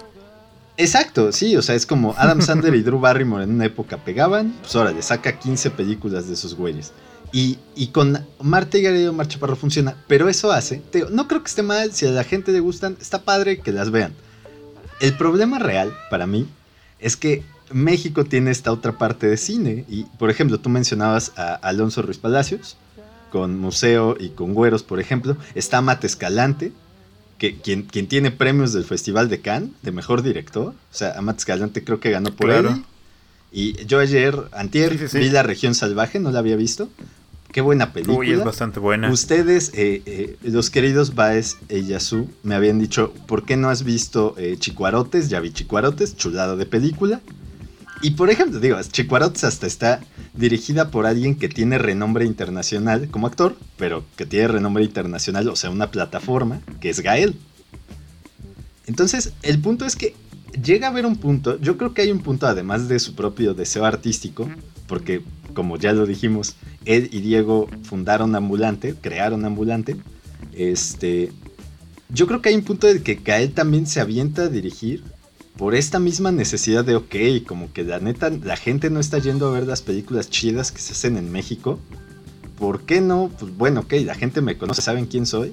Pues a lo mejor si mi nombre aparece ahí, la gente jala y empieza a ver más películas como de otro tipo. Y hay películas muy buenas. Entonces, yo creo que sí hay una dicotomía y para mí sí es un problema, perdón amigos por sonar así como bien, bien nazi. Yo sí tengo un problema muy grande con este tipo de, de producciones. Yo no veo películas de Eugenio Derbez y no veo películas de Mar Chaparro. No porque yo diga, oh güey, o sea, yo no puedo ver eso. O sea, ¿qué pasa? ¿Qué, qué pedo? No voy a ver eso. Como el meme Más que compartiste que decía... de Rápido y Furioso. no, era algo así como... eh, ¿Se puede ser cinéfilo sin ser mamador? Algo Ah, así. claro, claro. Y sabes que yo creo que, por ejemplo, si alguien dijera, ¿sabes qué? Yo me aventé todas las películas del Marte y Gareda Chaparro Verse, pero también me aventé todas las de Truffaut. Yo creo que es perfectamente válido. A mí no me gustan en particular y además sí creo que el que la gente siga yendo a verlas en masa porque no, piensan que no hay otra forma de apoyar el cine mexicano, porque ese es otro argumento. Ok. Eh, sí, eh, sí afecta a que las películas que hace otra gente, quizás directores nuevos que quieren empezar a, a comunicar cosas, nunca lleguen al cine. Ok, entiendo perfectamente todo lo que dices. Una tesis, Truffaut y Omar Chaparro, las conexiones intersemióticas entre uno y el otro. Y Yasu. Yo quería mencionar que justo siento que Marta Higareda, güey, y todos estos actores de, de esa época del nuevo cine mexicano están siendo superados poco a poco, güey. Yo pondría, por ejemplo, digo, me molesta mucho cuando ponen la nueva algo porque le quita pues toda la personalidad al, al nuevo Sí, claro. Entonces, Sí, sí, sí. representante. Pero bueno, Por yo supuesto. pondría a Tesaía como una de, de las referentes de, de actrices mexicanas Claro. actuales que están haciendo un Muy montón buena. de cosas. Pensando en Tesaía se me viene la idea en que se está dejando de hacer quizá mm, como tal películas por hacer series. Lo pienso porque, por ejemplo, salió una serie en Netflix que se llama Desenfrenadas, eh, que me gusta muchísimo la producción. Eh, es, es buena, todas, por ejemplo, el soundtrack de la, de la serie es de artistas mexicanos, salen rolas de Little Jesus, por ejemplo, sale una morra que es eh, rapera de Oaxaca que se llama Mare Experiencia Lírica, este, salen otras actrices como Lucía Uribe, que, que ella hace más teatro que, que- películas o cine. Este, otra chica que se llama Bárbara López, otra chica que es igual mexicana, creo si no me equivoco también es de Oaxaca, que se llama Coti y ella también es directora de cine y hace cine independiente. Entonces, bueno, toda esa con- conjunción de, de lo que hace Desenfrenadas, para mí una buena producción, es que me suena mucho, o, o si tú la ves, son, son capítulos cortos y son pocos, creo que son ocho. Eh, es como una peli de, de estas que tú dijeras son mexicanas, etcétera, y es buena, Ajá. ¿no? No me gusta, claro, eso ya es como entrando más en la temática que hable como sobre temas de mujeres, que toquen por ahí un poco el feminismo, porque es bajo la, la mirada de un hombre, pero bueno, esa es otra, otra cuestión. Y bueno, esto y Tenoch Huerta también, ¿no? Tenoch Huerta es otro actor que está tomando como más, ¿cómo se dice? Pues protagonismo. protagonismo Sí, dentro sí, de lo que se está haciendo ahorita en México. Entonces me parece padre, me parece muy chido y siento que por fin podremos ver a otras personas en la pantalla. Quizá caigamos en lo mismo Ojalá. como siempre. Eh, pero bueno, hace rato Juan mencionó Sueño en otro idioma. También es una excelente producción, es Sí. muy muy buena. Y, Sí, sí, sí. y pues bueno, esa es mi intervención. No sé qué ustedes, qué piensan ustedes sobre los nuevos actores mexicanos. Eh, en general no tengo como una opinión. En realidad me, me gustaría concluir esta parte de la idea entre el cine basura y las películas buenas. Y es que uno- una de las películas que más me causaron conflicto en su momento por no saber distinguir entre una y la otra era después de Lucía. Me llama mucho la atención que ahorita tú menciones a Tesaía Tesaía, porque yo no sabía, yo no era consciente en el momento de verla que quien estaba actuando como la protagonista principal era Tesaía. Eh, Sí. yo en algún momento llegué a creer que la película era basura. Y eh, desde antes de verla, les digo, no era tan consciente de, de lo que estaba sucediendo, pero Sonaba des- raro el título. exacto, ¿no? Sí suena como a una película de Eugenio Derbez o de El Ajá, Chaparro. más o menos, como suena como comedia romántica después de Lucía, ¿no? Lucía se fue ella. No, no, no. No, para Ajá. nada. Para nada. Pero después de verla, o sea, in- incluso yo recuerdo, yo era muy chico cuando la vi. eh, puedo, puedo asegurar que me causó una sensación similar a las películas de Gaspar Noé en su momento. Ajá, sí, claro, por supuesto. Porque sí era muy triste, güey. Y que bueno, hoy Sí, día eh, las consecuencias que uno podría tener por llevar a cabo ese tipo de actos eh, se ven de una manera muchísimo más, ¿cómo podría decirlo? Positiva en el sentido de, de que ya hay leyes que amparen a las personas afectadas por ese tipo de cosas. Me gusta mucho, pero sí estamos hablando de una película que salió en el 2012 y que para mí, al menos desde mi posición eh, de, de ser menor que ustedes, yo estaba en la secundaria y vivía ese tipo de cosas, para mí era una suerte de boom. O sea, apenas empezaba a estallar el rollo de las fotos, eh, bueno, las nudes, el pasarlas. El que los hombres las tuvieran. E- Era un momento en el que apenas empezaba a salir y que empieza a tener una suerte de culminación hoy día, ojalá por medio de las mismas leyes que se están implementando. Pero cuando sale después de Lucía sí fue como de verga, güey. O sea, la manera en la que también se comportan las personas que rodean a la protagonista es una Claro. manera muy cruel. Quizá Sí, sí, sí. muy en el tenor del white ¿no? De la persona que, que desea Frívola. Aparte de frívola, que desea dominar al otro, subordinarlo de diferentes Ah, maneras claro. y de maneras muy crueles también. Entonces, yo tengo ese problema. En general, concuerdo con ustedes sobre esta, este rollo de eh, Omar Chaparro, Eugenio Derbez. Yo no soy tan consciente de las películas de Omar Chaparro, sí de las de Eugenio Derbez. Eh, y de demás personas que están en, en ese grupo. En ocasiones también me cuesta mucho discernir porque personas con un talento increíble como lo sería eh, José María Jaspic de Narcos México que hace el papel de, de Amado Carrillo, también puede participar en estas películas consideradas Ha basura. caído dentro de eso. Sí, sí, sí. Me Claramente. parece que de hecho acaba de sacar una película, Ajá. él, dirigida por él. Dirigida a Polvo. Yo quiero verla. Dicen que Polvo, sí. claro.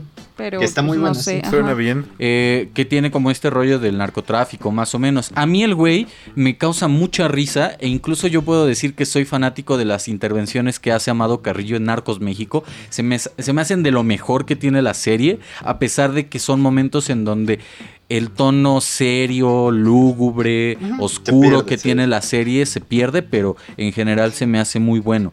Em, y nada, o sea, está como esta dualidad, por ejemplo, dentro, y ahorita haciendo una recapitulación, creo que ninguno de nosotros, por alguna extraña razón, mencionó las películas de la ley de Herodes, El infierno Cierto. Ah, y la dictadura perfecta eh, de, de Estrada. Eh, películas que pues también están dentro de dentro del imaginario colectivo, algunas películas de Carlos Reigadas que ha sido como uno de los eh, directores, no sé por qué razón, muy criticados, pero al mismo tiempo muy eh, Muy reconocido. muy reconocidos en, en México. Eh, y nada, en general eso. Y les digo, a mí me causa mucho conflicto este rollo como de andar compartiendo actores. Y, y bueno, yo entiendo, ¿no? O procuro entender que a fin de cuentas ellos viven de eso, de actuar. Claro, y que pues claro. tienen que subsistir de un modo u otro actuando en diferentes lugares. Eh, y bueno, ya tenemos que ir cerrando este bellísimo programa, queridos escuchas. Yo les recomiendo que vean después de Lucía y, y cada quien ahorita va a recomendar un gusto culposo, lo va a confesar, y también va a recomendar eh, obras eh, de- del cine mexicano actual. Vean después de Lucía, si es que no la han checado, vean el caso de eh, Bajo California, que a pesar de haber salido en los 2000 me parece una película muy fresca aún. Y vean mucho documental. Se los juro por mi vida, como ya bien lo dijo el queridísimo Ave, hay producciones documentales muy, muy interesantes en México. Eh, el caso de... el, ay, se me fue el nombre ahorita. Me lleva. Es una película sobre el narcotráfico que, que, eh, que escribió Diego Enrique Osorno. Bueno, es un documental en realidad sobre el narcotráfico que escribió él. Estuvo involucrado.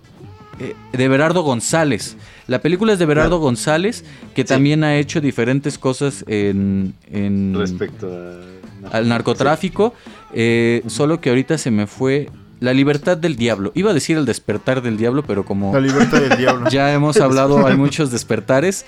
Eh, la libertad del diablo fue un gran documental que vimos Iyasu y yo recientemente. Tiene por ahí otras películas documentales como Los ladrones viejos, eh, Está en Netflix. que está en Netflix Uy, también. gran película. Y tiene cosas muy interesantes. La libertad del diablo me gustó al mismo tiempo que me disgustó por la misma razón que es esta digamos teatralización, aunque suene quizá mal, por parte de los participantes del documental de ponerse estos trajes que parecen de gente quemada, ¿no? Yo entiendo el acto poético que quieren llevar a cabo tanto Everardo González como Diego Enrique Osorno, pero me parece que, que llegado a este punto de nuestra realidad mexicana sí se tienen que Es superar demasiado, ¿no? esa poetización, quizá esa parte poética y romántica de la violencia del narcotráfico y retratarlo de un modo no que no que no caiga en la exotización de- del asunto no de la violencia. La, la- la guerra De contra el narcotráfico ha sido una de las cosas más deleznables que han sucedido dentro de nuestro país y creo yo que sí se tiene que buscar una manera muchísimo más concreta de representarla no por ahí también está el paso de la tortuga y hasta los dientes que son dos documentales igual sumamente interesantes que se han hecho. Y bueno yo no he visto La Tempestad, que me dicen que también es un documental muy recomendable que, que, pasaron vía ambulante. Chequen si pueden. Somos Lengua de Kisa Terrazas, que aborda el hip hop mexicano. No la historia como tal, sino más bien como eh, las opiniones que tienen las personas involucradas dentro de la escena de hip hop en México. Tiene cosas muy, muy, muy criticables, pero también tiene cosas muy interesantes. Sobre todo el final se me hace muy bueno porque conjunta un rapero con un eh, músico de son jarocho, si no estoy equivocado. Eh, y empieza, uno rapea y entonces el otro de repente empieza a improvisar eh, dentro del género del son. Se me hace muy interesante y también las perspectivas que tienen otras personas dentro del documental sobre cómo hay una relación más eh, estrecha entre el corrido y el hip hop. Chéquenlo, ese está en YouTube. Los demás están creo que en Netflix, al menos La Libertad del Diablo está en Netflix, hasta los dientes.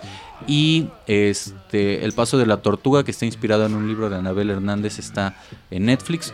Chéquenlo, ya nos comentan qué dicen. Y también Sueño en otro idioma, el spoiler que había dado o el indicio que había hecho anteriormente en torno a Macario y esto. Me parece que Sueño en otro idioma desarrolla más la idea de un lugar cerrado, como es una cueva, como recipiente de la muerte, ¿no? Que lo hace también en otro tono. Creo que en Macario este rollo de la cueva y la muerte se da eh, muy a partir de un tono oscuro, porque también es el clímax de la historia y el desenlace y demás. Y en el caso de Sueño en otro idioma es más como en un tono, sí, llega en un clímax incluso, pero es más como de, hey, vente a cotorrear con nosotros. Chéquenlo, es una película que a mí me, me resulta muy interesante. Si se me ocurre otra por el momento, eh, eh, bueno, conforme ustedes vayan dando sus opiniones, ya la diré. Gustos culposos, mm, la verdad, no se me ocurre ahorita uno. Alguna vez vi una película de Arturo Ripstein que me pareció muy mala, pero que al mismo tiempo digo, bueno, pues la acepto, que se llama creo que eh, El País de las Maravillas. No estoy Ajá. muy seguro, déjenme buscarlo rápidamente. Eh, se me hizo muy mala y se me hizo muy en el tenor. En algún momento Yasu y yo la vimos de la Nueva Jerusalén que está en Michoacán, que es una comunidad de, le han denominado fanáticos religiosos, eh, cerrada como una comunidad menonita. Muy en ese tenor, creo que, creo que está inspirada en esa. El Evangelio de las Maravillas, perdón, se llama. Y pues también chequen en busca de... ¿Cuál era? En busca del soldado, no sé qué. Ryan. Pérez. Pérez, en busca del soldado Pérez. Sí, es muy idiota la película. Sí, sí, sí, está pero es muy chistoso. Chequenla. Y también chequen, aunque Nacho no quiera, el llanto de la tortuga. Llanto de la tortuga. Sí. Y ya su. Para terminar con esta recomendación, yo también les recomiendo un documental que está, como ya lo dijo el buen Abraham, este, en Filmin Latino. Se llama El Sembrador y lo dirige Melissa Elizondo. Es muy bueno, habla sobre eh, la educación rural, la historia de un maestro rural en México y es muy, muy bueno, ampliamente recomendado. Muy, nos, bueno, no, no, no podría decirlo así como nostálgico, pero te toca, te toca de una manera que, bueno, es una, habla acerca de una situación que muy poco nos detenemos a pensar si no eres docente. ¿no? O sea, si eres docente, pues vas a decir sí a huevo, así es la vida, a lo mejor no tan extrema como en, en la sierra, pero sí, ¿no? Entonces es una gran acercación al mundo. ¿Acercación? Acercamiento. Es un gran acercamiento. Acercamiento. me, me, me crashé. es un gran acercamiento al mundo de la docencia, amigos. Muy importante en nuestro país que está por los suelos. Pero bueno, en gustos culposos yo pondría justamente cansada de besar sapos. Me hace reír muchísimo. yo creo que sí, cuando iba en la prepa la, la he de haber visto unas, no sé, güey, como cinco veces. Quizá con mi prima era muy cagado. Nos gustaba mucho una escena que se graba en Coyoacán, donde está un hippie que está como ligándose a la, protagonista y le dice algo así como Sherezada, tanto gusto Sherezada, ¿no? Y es muy cagado. Entonces, bueno, la parte donde sale Paquita, la del, la del barrio también, es muy muy chistosa. Entonces ese sería mi gusto culposo, amigos. Y creo que deberíamos ir concluyendo, si no es que ya aquí le dejamos. Nach, tus recomendaciones y tus gustos culposos. Muy bien amigos, para hacerlo rápido. Gusto culposo, yo voy a decir rápido dos. Uno es por la libre, que no se me hace tanto un gusto culposo, porque se me hace una película más o menos buena, entra el final más o menos de ese nuevo cine mexicano, ya cuando hay un poquito en decadencia. Es una película muy chistosa, véanla si pueden. También tiene que ver con Acapulco, ya que estamos hablando de Acapulco. Acapulco, Este, bro. Acapulco. Exactamente, amigos. La otra que voy a decir, esta sí fue gusto culposo y la vi en el cine cuando estaba chavo, adolescente. Es- se llama Efectos Secundarios. Oh Dios. Es, es una película súper tonta, amigos, pero también me dio mucha risa y la vi chavito, entonces me gustó. Em, no, no puedo decir mucho de ella, o sea, no, no hay muchas cosas rescatables que decir, pero véanla, denle chance, está chistosa. Eh, por ahí una de las cosas que más se me quedó fue eh, la canción de la película, es un cover que hacen Amaral y Chetes, de Si tú no vuelves de Miguel Bosé. Me parece que el cover se volvió famoso, la película no. Pero este, y era para la película, pero bueno, esos son mis gustos culposos y rápidamente tengo tres recomendaciones para ustedes. La primera es Los insólitos peces gato, que es una gran película que yo acabo de ver, no la había visto, había oído mucho de ella, me gustó mucho. Eh, esa sí, no- yo sí no les puedo decir muy bien de dónde, dónde pueden verlas justo ahora, pero están en internet, así que pueden buscarlas y encontrarlas. Como decía Juan, el mundo de la piratería. En las páginas oscuras croatas del internet de Sí, Torrents, Sí, sí, sí. les recomiendo que se bajen Tor. Háganlo. Ta- también pueden bajar Streamio, pero no lo oyeron aquí. Este, las otras dos. Otra es Te Prometo Anarquía, gran película. Ok. Eh, esa es un poco más independiente. También no estoy muy seguro de dónde puedan verla, pero definitivamente está en internet. Búsquenla. Algo más fuera de lo común de lo que están acostumbrados. Y la última, que fue la más comercialona si quieren verlo, aunque aún así es medio independiente. Esto no es Berlín, de Harisama, salió el año pasado. Hasta la pusieron, esa sí tuvo eh, distribución en cines, incluso le hicieron campañas, en- te- tenía pósters, tenía estas cosas que se ponen en, en los tubitos estos para que no te saltes la fila. No estoy seguro de qué tanto se vio la película. Buena película, yo la recomiendo mucho. Perfecto, Es en Nach. las mías, Abraham. Eh, busquen, sí, como nosotros buscamos post-punk bielorruso en páginas de, piratería rusa. Así busquen la película. Sí, seguramente habrá algún ruso, croata o yugoslavo de nacimiento que le guste, este, te prometo anarquía y esté diciendo, oh, oh, oh, oh, Dostoyevsky. Abraham. la cara de Nacho. Pues muy bien. Eh, a propósito de los gustos culposos, yo tengo una película que siempre cuando hablo de cine mexicano mainstream yo recomiendo. Es una película, yo creo que a mediados de los 2000, poco antes de 2010, se llama Siete Días, Mm. con... Ay, ¿cómo se llama este dude? Es este, Jaime Camil. Jaime. Es, es una película, es, es una ficción de un, de un dude que su sueño esta era YouTube, hacer un concierto de YouTube en México y va de cómo hace una serie de cosas para lograrlo en siete días, ¿no? Y se me hace una película bastante cagada y creo que está bien hecha, ¿no? Tiene, tiene un tono de comedia que me parece bastante natural y aunque en general creo que Jaime Camil es un pésimo actor, creo que en esa película hace algo bastante interesante. ¿Qué hace la voz de- del papá de Y- Todd en Bojack Horseman, amigo? Sí. Fíjate que después sí, de... sí, de hecho sí, y de lo mejor que ha hecho. Creo que ahora lo que está haciendo con los gringos tal vez es un poquito mejor. Ok, ok. Pero bueno, eh, por otro lado, en mis recomendaciones, yo les quiero recomendar algo que a mí me gusta mucho, que de alguien que mencionaba, eh, se llama Michael Rowe, es australiano, vino a vivir a México en 1993, empezó escribiendo poesía y una de sus películas para mí más fuertes se llama Año Bisiesto. Es de 2010, Sí. se ganó la Cámara de Oro en Cannes por esa película.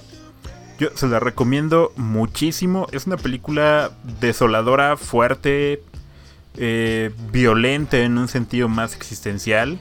Está en Filmin, ahí la encuentran. Y vaya, yo a, mí me, me, me, me voló la cabeza la primera vez que la vi.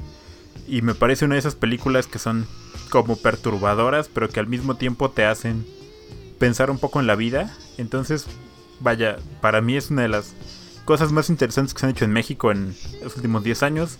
De ahí Rowe ha hecho otras cosas bien cool. No sé, Manto Acuífero está bastante fuerte también. Early Winter, que es su última película, vale mucho la pena. Y yo quiero recomendarles, por otro lado, que vean algo de Mate Escalante, que me parece de sus mejores películas. Heli, que me parece Gran película. una película también súper fuerte a propósito del tema del narcotráfico, pero con otra mirada un poco, no sé, bastante desoladora. Un tono bien interesante el que tiene Amate en esa película. Y para romper un poco con, con ese tono, les recomiendo un documental, la propuesta de documentales mexicanos, que es uno de mis favoritos, que se llama Bellas de Noche. Este documental en el que se habla acerca de como el antes y el después de las grandes actrices del cine de ficheras.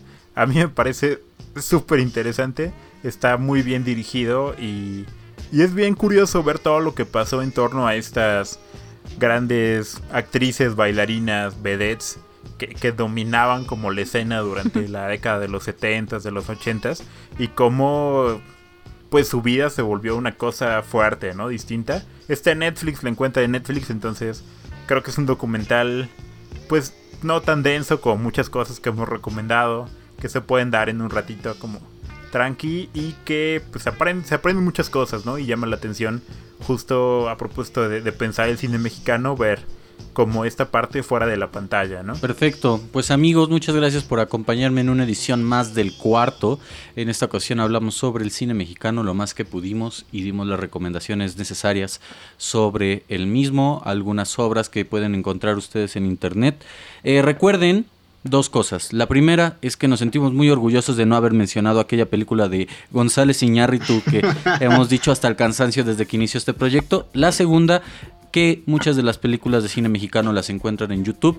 También por acá mencionaron algunas plataformas de distribución cinematográfica que puede, que puede usted utilizar para encontrar recomendaciones y diferentes películas que se han publicado a lo largo de la historia.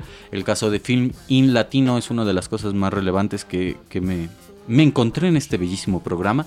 Chequenlas, por favor, apoyen el cine mexicano. Si su amigo quiere hacer una- un cortometraje, apóyelo. Si no tiene con qué hacerlo, apóyelo con el celular. Dele 5 pesos. Dele cinco pesos y- y Y con eso es mucha ayuda. Sí, de verdad es que sí. Este, creo que así Christopher Nolan hizo una de sus primeras películas, quién sabe. Igual y su hermano menor que ahorita está encerrado en su cuarto por alguna extraña razón con la música a todo volumen pueda ser el próximo Christopher Nolan. Solo hay que darle el empuje necesario. Eh, ojalá sea el Christopher Nolan en, en el plano del cine normal, no en el cine de arte con cuerpos desnudos. Este, y pues nada, en general les agradezco bastante el hecho de haber estado acá. Chequen las películas, eso sí. Síganos en redes sociales como El Cuarto Charlas. Y nada, en general, gracias. Y Yasu. Hasta la próxima, no es cierto amigos, gracias por otro programa más, espero que este les haya gustado, igual que a mí me encantó, la verdad. Entonces nos escuchamos pronto, mantengámonos en contacto y cuídense mucho. Besitos. Nach. Amigos, vean cine mexicano, vean cine mexicano del chido, también vean del gacho. Traten de ver todo lo que puedan, esa siempre es la mejor recomendación. Y me dio mucho gusto, como siempre, amigos, estar con ustedes. Nos vemos en la próxima emisión de El Cuarto. Tun Tun. Ave. A ver, Pues muchas gracias amigos, ya saben que siempre es un placer hablar con ustedes. Espero que se lo pasen bastante bien. Vean cine mexicano, de nuevo diviértanse. Vean todas las películas que puedan de Mar Chaparro, de Eugenio Derbez. Luego vayan, vomiten eso que vieron. Y dense algunas de las recomendaciones de las que hablamos en este programa. Y nos vemos pronto, ya saben, estamos en contacto como siempre. Los quiero amiguitos. Besitos a todos, queridos escuchas. Gracias por haberse quedado hasta el final de este programa. Les prometeremos que en un futuro haremos programas muchísimo más cortos. Besos a todos, agradecimientos también. ¿O no? Los amo. Amad Escalante. Les- Inclúyeme en tu siguiente película. Adiós. les prometemos anarquía. Bye. Adiós. Si eres, si eres un croata que escucha Siempre. esto, Adiós. dis- ojalá lo hayas disfrutado hasta este momento. Dostoyevsky. Dostoyevsky, querido croata. Adiós.